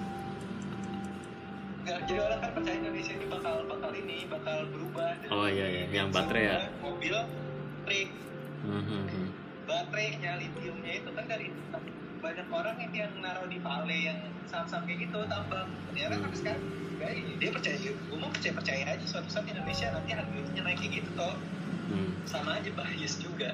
kayaknya angle-nya agak salah deh Lalu tidak bisa dibuktikan itu sebentar. Mhm. kayaknya itu agak Bias agak agak agak salah angle Ya. sih orang Indonesia ngelihat bisa dibuktikan tapi kan ya mm-mm, mm-mm, bisa bisa bisa kak. Tapi menurut gue sih selama lu nggak megang nikelnya ya ya lu nggak nggak bakal untung sih. Nggak maksud gue Indonesia ini kalau dalam sektor teknologi informasi itu kayak tertinggal lima tahun lah sekitar lima tahun dari negara maju kayak Amerika. Hmm. makanya kalau kita berharap sebenarnya globalisasi globalisasi itu udah mempermudah masuknya sistem informasi ke Indonesia. Orang cuman kayaknya negara kita aja yang belum cukup. Pertama dari sumber dayanya belum cukup. Sumber daya duitnya orangnya itu belum cukup. Hmm. kayak gitu susahnya. Kan blockchain udah udah world development di negara maju. Hmm. well develop nih udah udah siap udah dipakai. Tapi pasti ketinggalan. Tetap pasti ketinggalan. Hmm. Ya. soalnya digital currency kan sebetulnya bitcoin udah udah lama. Kita baru pakai Oppo baru berapa tahun yang lalu. Itu juga harus di promo promo baru pakai. Iya. Harus Saya harus ngebakar duit dulu mereka. Sebut. Tapi kalau lu ngomong trik currency yang digital currency crypto ya sebenarnya OVO tuh udah sebutannya udah digital currency cuy. Ya kan tanpa lu harus megang duit itu sebagai alat tukar yang sah dong. Hmm. hmm, sebenarnya definisinya udah cocok hmm, hmm. cuman Indonesia butuh berapa tahun bi- biar bisa si GoPay si itu diterima kan lama juga Hmm. Udah langsung kalau orang itu kan udah udah dari berapa tahun yang lalu udah ada PayPal lu bayangin aja dari, dari zaman ada PayPal orang dolar bisa ditukar jadi PayPal koin PayPal kita Hmm. nggak nggak punya di Indonesia cuy Ya sampai sekarang dari Susah PSD, banget orang-orang kayaknya. ya maksudnya teknologi itu kan baru baru diterapkan itu kan baru sekarang nih kayak ada gitu. padahal si PayPal itu tuh udah ada dari kayak kita SD Hmm. gitu loh jadi kayak teknologi informasi Indonesia tuh bakal ke- ter- tertinggal Parah, parah. mau apa pun yang lebih maju Parah. kita tuh pasti bakal tetap tertinggal Hmm. Nah makanya itu gue nontonin YouTube ekonomi Amerika. Gue gue gue gue ber ada dua asumsi gue nih antara krisisnya Amerika duluan atau krisis kita duluan nih. Kalau misalkan Amerika krisis duluan, kemungkinan ya Indonesia bakal diuntungkan. Tertupir sama Amerika. Kita bakal kalah sih karena Amerika tuh banyak nggak? Kalau lu belajar politiknya juga ya Amerika tuh banyak yang berbohongnya juga. Kayak jumlah covid aja kan kata dia banyak tuh meningkat. Sebenarnya kan dia nyebut orang mati kena covid waktu itu di, di periode itu. Jadi Hmm. event lu mati sebenarnya kena tabrak kan disebutnya covid toh di Hmm. periode itu Hmm, hmm, pinter maksud gua nggak Amerika tuh yang perekonomian ini terlepas dari politik. Kayak di Iran kenapa dia nyerang Iran? Dia mau mau ngambil minyaknya kayak gitu loh. Hmm, hmm, tapi nggak secara langsung. Benar benar benar. Itu itu konspirasi lah ya. Amerika waktu sesuatu yang apa ya susah untuk dijelaskan gitu loh. Hmm. itu negara yang paling susah untuk dijelaskan karena dari dari sejarahnya dari perekonomiannya dia tuh udah udah ini udah Iyalah. campur politik Ya, udah sampai pernah Obama. Obama ke Cina nah, itu kan sebenarnya karena Cina nyimpen itu Cina tuh nyimpen dolar lebih banyak dari Amerika makanya dia Hmm. takut Amerika sama Cina Hmm. makanya Obama waktu itu pernah se- seakhir dia periode dia itu dia kayak gitu ke Cina minta dilepas ininya Hmm. dolarnya coba lu baca ada beritanya anjir Gila. Tapi Cina jumlah jumlah duit Hmm. jumlah du dolar itu sebenarnya banyak dari Cina dari Amerika gila gak tuh anjir.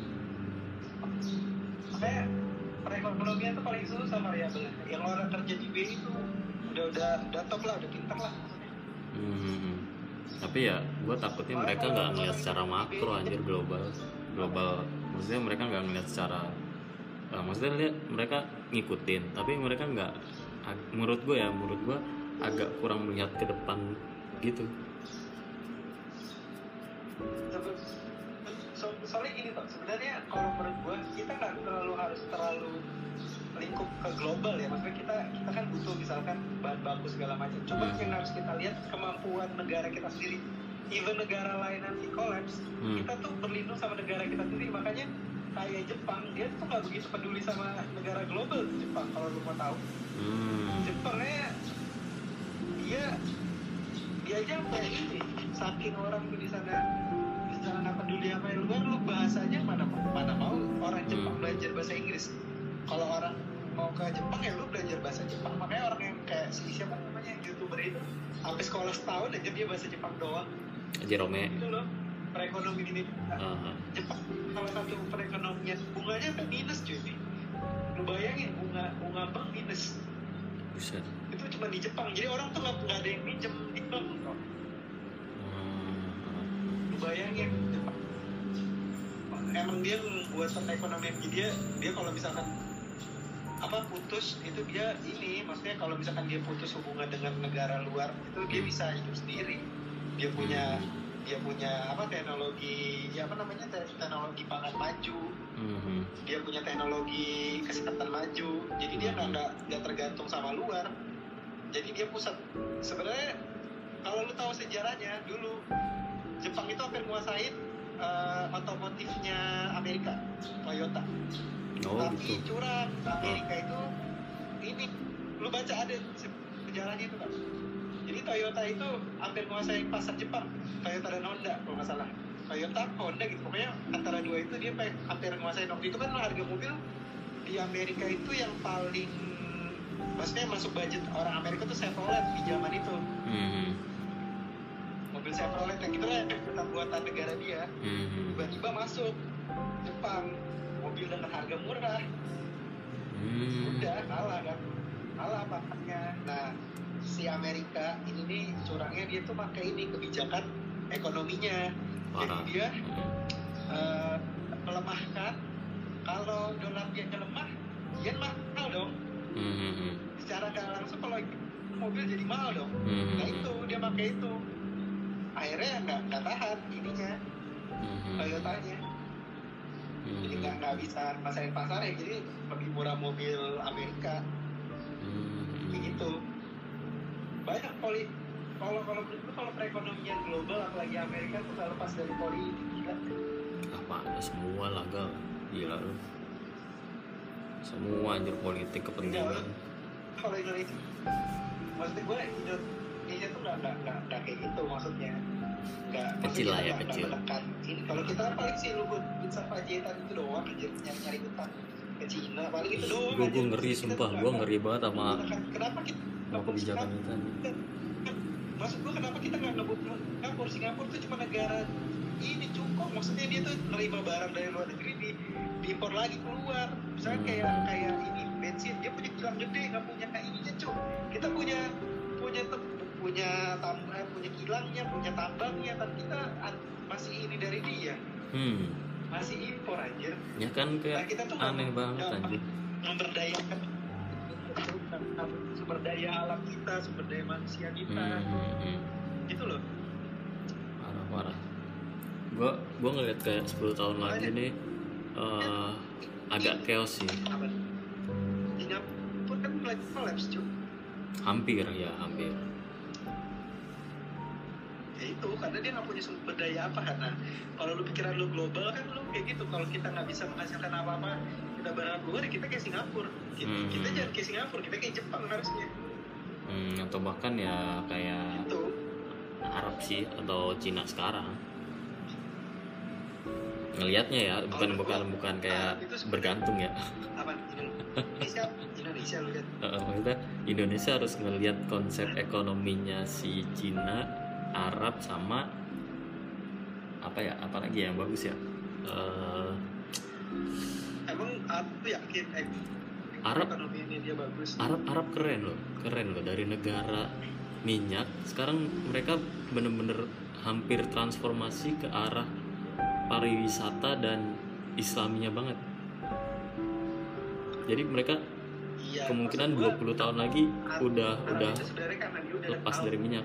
Tuh udah bahwa cadangan minyaknya itu bakal berkurang banyak karena dia kan Mhm. pendapatan utamanya minyak tuh Hmm. kalau dia nggak cepat berubah ya diubah sama dia. Mm-mm. Maksudnya Indonesia harus sebenarnya ngikut negara, negara-negara kayak ngikut lihat kayak gitu loh. Transformasi transformasi ekonomi gitu.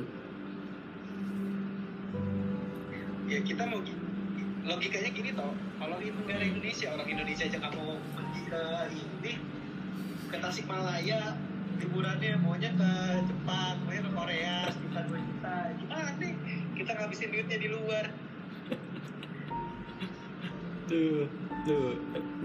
Aduh gua gua gelap banget dah kayak ekonomi kita aja gue ngeliat ke depannya gelap banget sih kalau nggak ada semacam apa ya perubahan yang kontroversial lah. Kalau misalnya kayak gini-gini terus wah gelap banget tuh kan Gojek. Gojek mengubah banyak orang yang Gojek, yang nggak punya pekerjaan jadi Gojek bisa bertahan hidup tuh Gojek udah bagus tuh hmm, Gojek salah satu yang oke banget sih Maksudnya- cuman agak masih kurang. kurang kurang upah upah nggak dapat jadi orang bisa makan. Hmm, cuma jadi Gojek ini kan? Orang bisa makan enggaknya itu Gojek terobosan gila. Wah. Ini kan beritanya sekarang yang Gojek Thailand di Air Asia oh iya iya yang diakuisisi ya. Gojek yang Thailand jadi eh Hmm. di Malaysia. Malaysia atau Thailand? Singkat gue Thailand dah apa iya maksudnya kan du- dulu Uber itu kan Uber diambil lama ini Grab jadi Uber Uber kan punya Amerika tuh awalnya hmm. diambil lama Grab kan Grab Malaysia Hmm. Nah, ini yang cabangnya Grab cabang Thailand mau diambil lama Air Asia Hmm. Ya, ya gue akan optimis kalau misalkan ada kayak inovasi-inovasi kayak Gojek sih yang yang menurut gue tuh gue ngelihatnya Gojek ya eh, perusahaan atau orang-orang yang ngelihat eh, nge-research dulu nih sosial budaya kita. Habis itu baru dah ngelihat nis nis ya? Nis nis nis apa sih? Nis ya? Apa sih kalau di bisnis tuh? Yang ya, ini itu sebutan. Tertentu yang gitu-gitu kan? Eh, nah ngelihat nisnya di situ. Buka ya? Apa? Gue lupa juga itu sebutan Indonesia nya apa gitu. Ninja apa buka ya oke tulisannya nise lah nise Nah, jadi setelah ngelihat sosial Ya. budaya abis itu Ya, ngeluarin itu udah anjing. Itu keren banget sih. Gue berharap bakal kayak gitu sih. Kalau misalkan ya. banyak yang kayak gitu kurang optimis sih gue hmm. topet kan topet juga kan? Otaknya kayak bisa? Ya otak gue dong. Nah dia otaknya tuh luar negeri enggak enggak. Scope- itu scope hanya belajar bisnis dia lu itu hanya terbatas lu melihat angle dari sesuatu kalau doang. Sekolah Ah, kalau orang yang kayak itu tuh yang kayak si Eric Thohir di Chicago yang Makanya lu sekolah bisnis di luar tuh otak lu tuh bukan di suatu negara belajar ya tapi global secara global. Hmm. lu akuisisi perusahaan di mana? Di Zimbabwe. Kan orang nggak tahu tuh gunanya apa nih perusahaan di Zimbabwe tapi lu akuisisi ternyata dia itu eh, menyumbang apa namanya pers- eh, menyumbang bahan baku lu paling gede. Hmm. jadi ini lu murah biaya produksi lu murah. Kayaknya orang orang orang kuliah. Kayak Belva. Siapa tuh? Punya ruang guru walaupun dia oportunis orangnya kan. Yang punya ruang guru. Hmm. Belva. Kan dia di Harvard juga kan? Dia kan di Harvard sama Jepang Hmm. Gue nggak nyalain maksud gue nggak nyalain ada yang orang bilang tingkat pendidikan tidak berkorelasi dengan tingkat kesuksesan tapi menurut gue di satu sisi ya kayak gitu juga emang tingkat pendidikan itu menentukan tingkat kesuksesan lo berbisnis karena kan jumlah pengetahuan yang lo tahu lebih banyak dari orang yang nggak sekolah cuy. Mm-mm, betul. Cuman ya kalau orang pintar tapi nggak tahu cara ngelola duit ya sama aja. ya, kan, ya beda cerita kalau itu maksud gue kan kan, kan Orang banyak sih lebih lebih bisa ngelihat ini sih, lebih inspiratif dan lebih eksekutif sih. perlu dijalanin.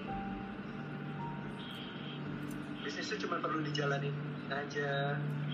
Nggak gitu juga maksudnya di scope mana? Bisnis lu kalau lu scope lu perusahaan lu perusahaan TBK lu nggak belajar kayaknya nggak mungkin deh. Maksudnya rata-rata orang yang komisaris jadi komisaris atau direksinya kuliahnya di luar aja direksi perusahaan terbuka maksud gue Iya iya iya. jadi kayak agak nggak nggak nggak nggak relate aja tuh ini bisnis sendiri misalkan lu kayak ngebuat apa namanya makanan yang terkenal apa gitu salah satu apa sih tuh Apa yang terkenal? kayak ayam geprek deh kayak lu Bensu kayak bensu. geprek maksudnya apa bensu bensu. ya kayak bensu lah Tuh orang ini cuman kan eh, jumlah pendapatan lu kan nggak sampai triliunan paling cuma miliaran maksud gitu Hmm. lu nggak mengelola, mengelola sesuatu hal yang, yang gede Hmm. sistemnya tapi kalau orang orang-orang udah di tingkat itu yang kuliah di Harvard itu kan misalkan kayak ini aja lah kayak Sandiaga aja kan dia walaupun dia cuma akuisisi akuisisi perusahaan pendapatan perusahaan yang diakuisisinya ratusan miliar aja Mm-mm. triliunan lah itu kayak nyebar Beda aja itu. Mindsetnya emang udah beda banget sih kalau misalkan orang udah belajar bisnis dan gitu-gitu ya. Iya kan nah yang lebih dia juga lebih ini sama instrumen keuangan ya sama kayak saham gitu gitu dia juga melek kalau misalkan kayak lu punya enterprise lu kan nggak mikir tau. Ya gue nggak perlu saham deh. Ya gue cuma perlu ngegedein franchise gue doang. Paling pikiran lu kayak gitu tau pasti kalau misalkan dia nggak belajar dia dalam kalau misalkan orang kaya orang kaya tuh ada kaya dari investasi kan cuma kaya dari itu doang. Uh gila orang kaya dari tuh orang kaya yang beneran kayak kayak macam Donald Trump tuh ya wah gila. Gua gua ngelihatnya kayak wah ini gila nih orang eh, cash flow-nya tuh. Wish. yang salah. gila yang salah itu orang itu beranggapan bahwa investasi itu bisa bikin kaya. Hmm, hmm, padahal dia hmm. salah konsep. Gua setuju gua setuju. Jadi sebelum lu berinvestasi lu punya duit dulu kalau lu cuma punya 5 juta lu berharap kaya raya mana bisa? Aja lu berarti Betul. dalam sehari itu harus bisa meng- menggunakan duit itu sekitar 50 persennya. Lu betul main apa aja sehari trading saham 50 persen keuntungannya? Betul betul betul. Itu judi. Dan judi di Lu Indonesia haram. duluan lu main saham Enggak, lu invest 20 M, lu udah dapet dari, pertama lu dapet dividen, capital gain. Hmm, Udah beda kan gedenya? Udah Iya, beda juga. 100 miliar deh. Logikanya, lu udah dapet dividen aja udah berapa puluh juta aja 10 Hmm, juta, hmm, 20 juta dapet tuh. Hmm, betul betul. Belum. Maksudnya belum capital gain ya kalau perusahaan yang lu invest itu bagus. Hmm, hmm, hmm. Maksudnya Beda sama lu yang cuman naruh 5 juta Terus lu berharap, wah saham gua nih bakal naik tinggi. Hmm, hmm. Mau berapa tahun tunggunya betul betul. Yang gua baca ya ini ini dari yang gua baca ya. Bukan yang gua tonton nih yang gua baca nih. Mindset orang ketika dia punya aset sejuta 10 juta 100 juta sama 1 m tuh beda-beda semua. Jadi kayak lu nggak bisa ngedapetin 100 m dengan dengan modal 1 juta. Tapi lu bisa ngedapetin 10 juta dengan modal 1 eh, 1 juta dari 10 juta itu mindsetnya adalah lu bisa kok untuk muterin jadi 100 juta. Jadi yang di Indonesia nih rata-rata ya dari yang gue lihat kayak di TikTok gitu ya itu mereka modal 5 juta tapi mempertanyakan kok gue cuma dapat eh, sekian ratus ribu sih? Nah gimana cerita dah? Maksudnya walaupun lu mau kripto ya kalau modal lu cuma satu juta 5 juta jangan ngarep tiba-tiba jadi 100 juta gitu loh karena mindsetnya beda banget beda makanya orang maksud gua makanya kalau di di ekonomi dulu gua belajar pas di Hmm. kampus orang tuh nggak bakal kaya cuma karena investasi dia harus Hmm, hmm. punya instrumen keuangan lain nah, dia Betul. harus punya fixed aset lain Mhm. nggak nyimpan di satu tempat don't put your egg in one basket Anjay. Itu ini ya quotes mainstream ala ekonomi dan bisnis ya. Investment, teori investment. Markov itu lo harus tahu itu teori orang tuh namanya Markov Markovitz Hmm. bukan quotes jadi itu itu teori ya Oh itu teori, portfolio. bukan quotes ya. Oh, Oke oke oke. Oh. itu oke. namanya teori portfolio Hmm, hmm, hmm. nah orang suka jadi ini tuh quote expert Hmm. Gue kira itu quotes aja ternyata teori ya. Oke oke. jadi ya, jadi kalau misalkan misalkan ya diajarin gitu kalau misalkan lu punya duit jangan taruh di satu tempat karena resiko itu karena itu tuh belajar resiko aja sebenarnya karena resiko Betul. dari satu cabang investasi itu nggak bakal nutupin kerugian lu kecuali lu ngebaginya misalkan Hmm, hmm. sektor sektor tambang lagi turun nih lu naruh semua saham lu di ya rugi lu gede lah tapi kalau lu misalkan naruh sebagian jadi consumer good naruh jadi resiko lu malah berkurang misalkan si Betul. consumer good naik Hmm. si itu berkurang kan si Hmm. itunya rugi tapi yang si consumer good tuh untung ya kan Hmm. terbagi resiko Hmm, Betul betul betul betul. sebenarnya teori itu kan don't put your egg in one basket tuh sebenarnya itu teorinya Hmm. cuman orang kadang yang baru-baru belajar ekonomi nyangkanya itu quote orang. Hmm, hmm, hmm. iya, gue kira itu quotes anjir. Kalau gue ya yang gue yang gue yakini ya itu kalau nggak salah omongannya Warren Buffett. Dua kata doang tuh buy low aja udah. Ya, Buy low, never sell. kalau mau ditambahin sama yang lain anjir. Gak bisa. kan kalau lu kan gue inget gini kalau belajar lu belajar kalau belajar saham kan lu harus menentukan titik support tuh. Betul. Kalau lu buy low kan tidak tahu supportnya di mana? Sama aja bohong betul betul betul. Hmm. tapi kalau saham ya atau analisis teknikal ya gue gue sekarang kan ya gue gue pernah lah ya, untuk untuk teknikal terus juga main saham main kripto habis itu teknikal juga. Gue mikirnya sekarang teknikal nih lebih ke eh, gimana kita ngelawan masyarakat gitu loh. Jadi pertarungan psikologi doang ini. Tapi karena ada teknikal belum belum itu mempermudah semua efisien. Heeh. jadi jadi di Indonesia ini harga saham belum mencerminkan informasi publik betul jadi ya kalau kan ada teorinya tuh namanya pasar efisien model pasar efisien Hmm. nah jadi dia tuh ada tiga bentuk pasar weak semi strong sama strong kalau di weak nilai saham tuh udah mencerminkan informasi Hmm. informasi historis jadi ya misalkan kayak perusahaan itu bangkrut ya harga sahamnya pasti turun gitu gitu nah di semi strong itu tuh informasi publik. Jadi di semi strong publik tuh udah nilai historis dan informasi publik. Hmm. nah kalau di yang strong tuh eh, informasi publik privat sama pokoknya udah orang tuh udah tahu. Jadi maksudnya gini kalau di pasar efisien itu di week itu orang tuh cuma tahu nilai saham itu udah sesuai dengan apa yang terjadi. Hmm. misalkan kejadian labanya turun harganya pasti itu nah itu di week.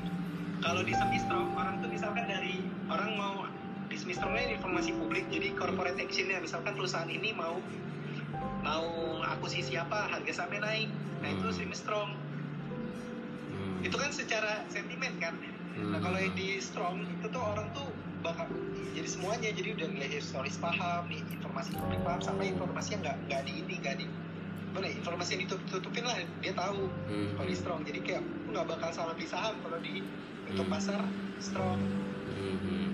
Hmm. itu nah di Indonesia ini kita cenderung kan orangnya nggak tahu ilmu ilmu finance ya Kita tahu Uh, uh, nol. finance terakhir nah jadi kita tuh nggak nggak nggak nggak nggak menilai saham itu dari kinerja padahal di Mhm. week itu kan nilai saham kan dari nilai historis dari nilai Mhm. kinerja segala macam nah kita di situ aja dari bentuk yang paling rendah aja kita nggak tahu Betul betul. orang Indonesia karena kita tuh udah di herding gitu dikasih tahu eh lu beli ini padahal kita nggak tahu motivasi dia nyuruh kita beli itu apa Betul. alasan kita beli itu tuh apa jadi gitu Betul betul betul. nah kalau di luar negeri mungkin udah di strong jadi kayak orang di Amerika tuh udah ngerti oh kalau gue beli saham ini ini saham jadi kayak kalau kita beli saham tuh kita tahu karena kinerja udah bagus terus karena dia Hmm. eh, informasi publiknya di exposure misalkan dia bagi Betul, dividen betul. segala macam Betul. disebutin gitu Hmm. Di Amrik mah udah udah beda lagi itu gila. Udah udah apa ya? Eh ban bukan bandar bandar bandar ya sih maksudnya. Sekuritasnya tuh udah saling perang sendiri maksudnya saling perang. Maksudnya eh apa ya? Saling menjatuhkan. Gue nggak broker atau sekuritas gitu. Indo Premier gitu Indo Premier sama Mirae. Ya gitulah ya. Mungkin kayak gitu ya. Gue nggak tahu kalau di Indonesia mungkin kayak gitu. Jadi kayak enggak itu di saling ya oh, oh gitu? perusahaan sekuritas itu yang ini menjaga transaksi saham. Oh iya iya iya sekuritas. Nah nah kalau di Amerika tuh wah gila. Lu harusnya bisa nyaplok yang lain dari saham-saham yang lu punya udah udah gila itu kalau di Wall Street. Yang yang ini yang aduh bukan bukan Wolf of the Wall Street ya. Apa ya? Kalau Wall, Wall Street itu itu jual penny stock jadi iya iya iya iya, iya. saham. Saham ya misalkan saham bapuk lah apaan? Hmm. Bumi dah yang harganya cuma 50 perak. Lu ngomong itu saham 10 tahun lagi harganya bakal 10 ribu. Nah itu dia jual itu. Sebenarnya dia Uh, uh, jago marketing dan dia jago Ah, sahamnya. ah, anjir betul betul betul. Bukan bukan bukan bukan film itu bukan film itu. Gue lupa. Pokoknya perang perang apa gitu gue lupa deh. Pak gue lupa. Yang pemeran utamanya main drum wah gue cuma ngeliat dikit doang. Jadi nggak nggak full itu soalnya gue nggak terlalu tertarik saat itu. Oh maksud nggak yang maksud lu pernah sekuritas tuh orang. Maksudnya lu ngambil eh, Jadi- ngambil eh, apa namanya klien perusahaan lain. Misalkan gue pakai BNI Sekuritas. Gue di BNI Sekuritas ini harus bisa ngambil kliennya Mandiri Sekuritas gitu maksudnya bukan bukan. Jadi ada satu scene di mana eh, satu saham atau apa gitu merah. Nah si orang-orang yang di perusahaan ini tuh tahu siapa yang ngebuat ini merah dan tujuannya ini maksudnya strateginya tuh tahu. Maksudnya jadi kayak ya saling saling bertengkar tuh antara dua itu.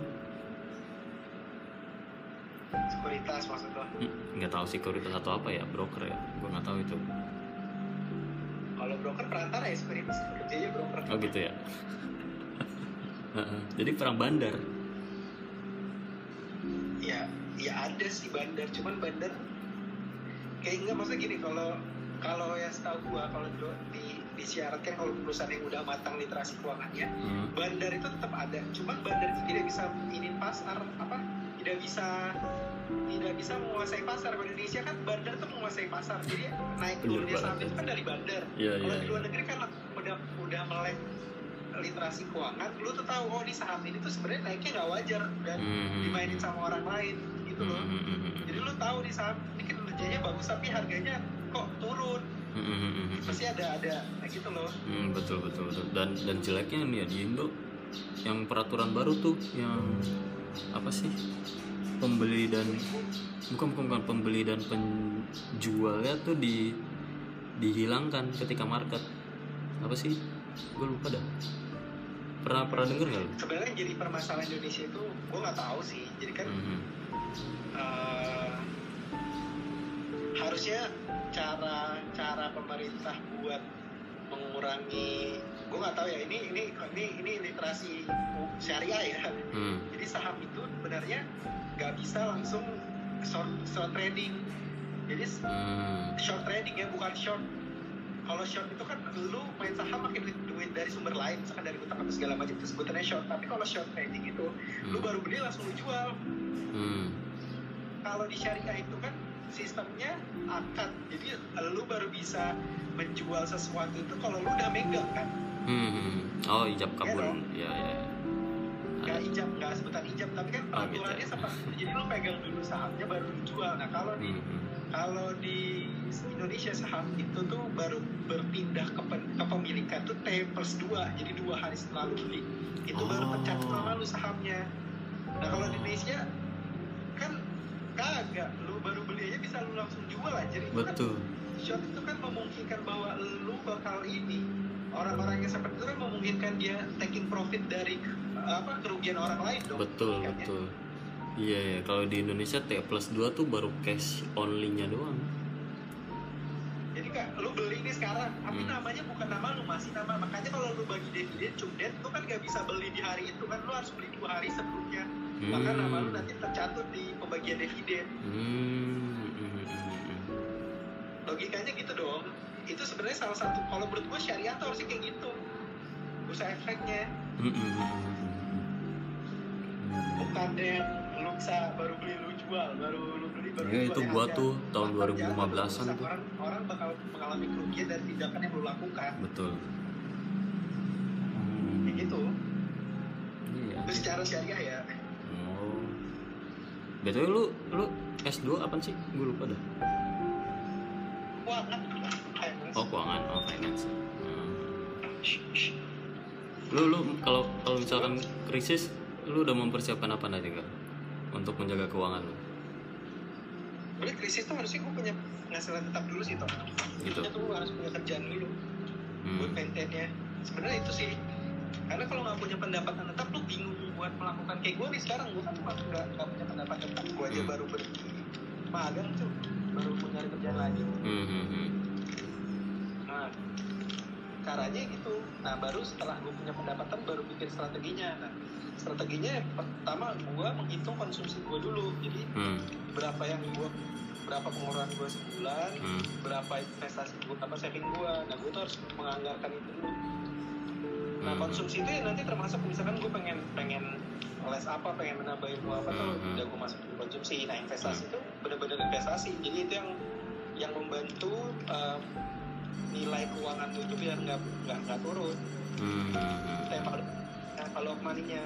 Hmm, sedangkan saving itu kan buat short term-nya kalau lu butuh sesuatu misalkan lu sakit gitu. Hmm, mulai menganggarkan itu dulu tuh lu tetapi kan tiap orang beda-beda. Ada orang yang konsumsinya bisa 40% 30% tergantung keiritan dia aja Hmm, betul jadi betul 30% tuh dia benar-benar konsumsinya benar-benar yang apa namanya yang makan di rumah naik pakai Hmm. kendaraan umum kayak gitu loh.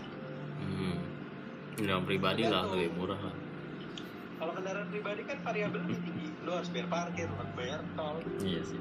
Lu harus servis mobil. Kan lu harus masukin servis Hmm. mobil ganti oli Hmm, isi hmm, ban angin ban itu kan sebenarnya harus diperhitungkan. Hmm, hmm, hmm.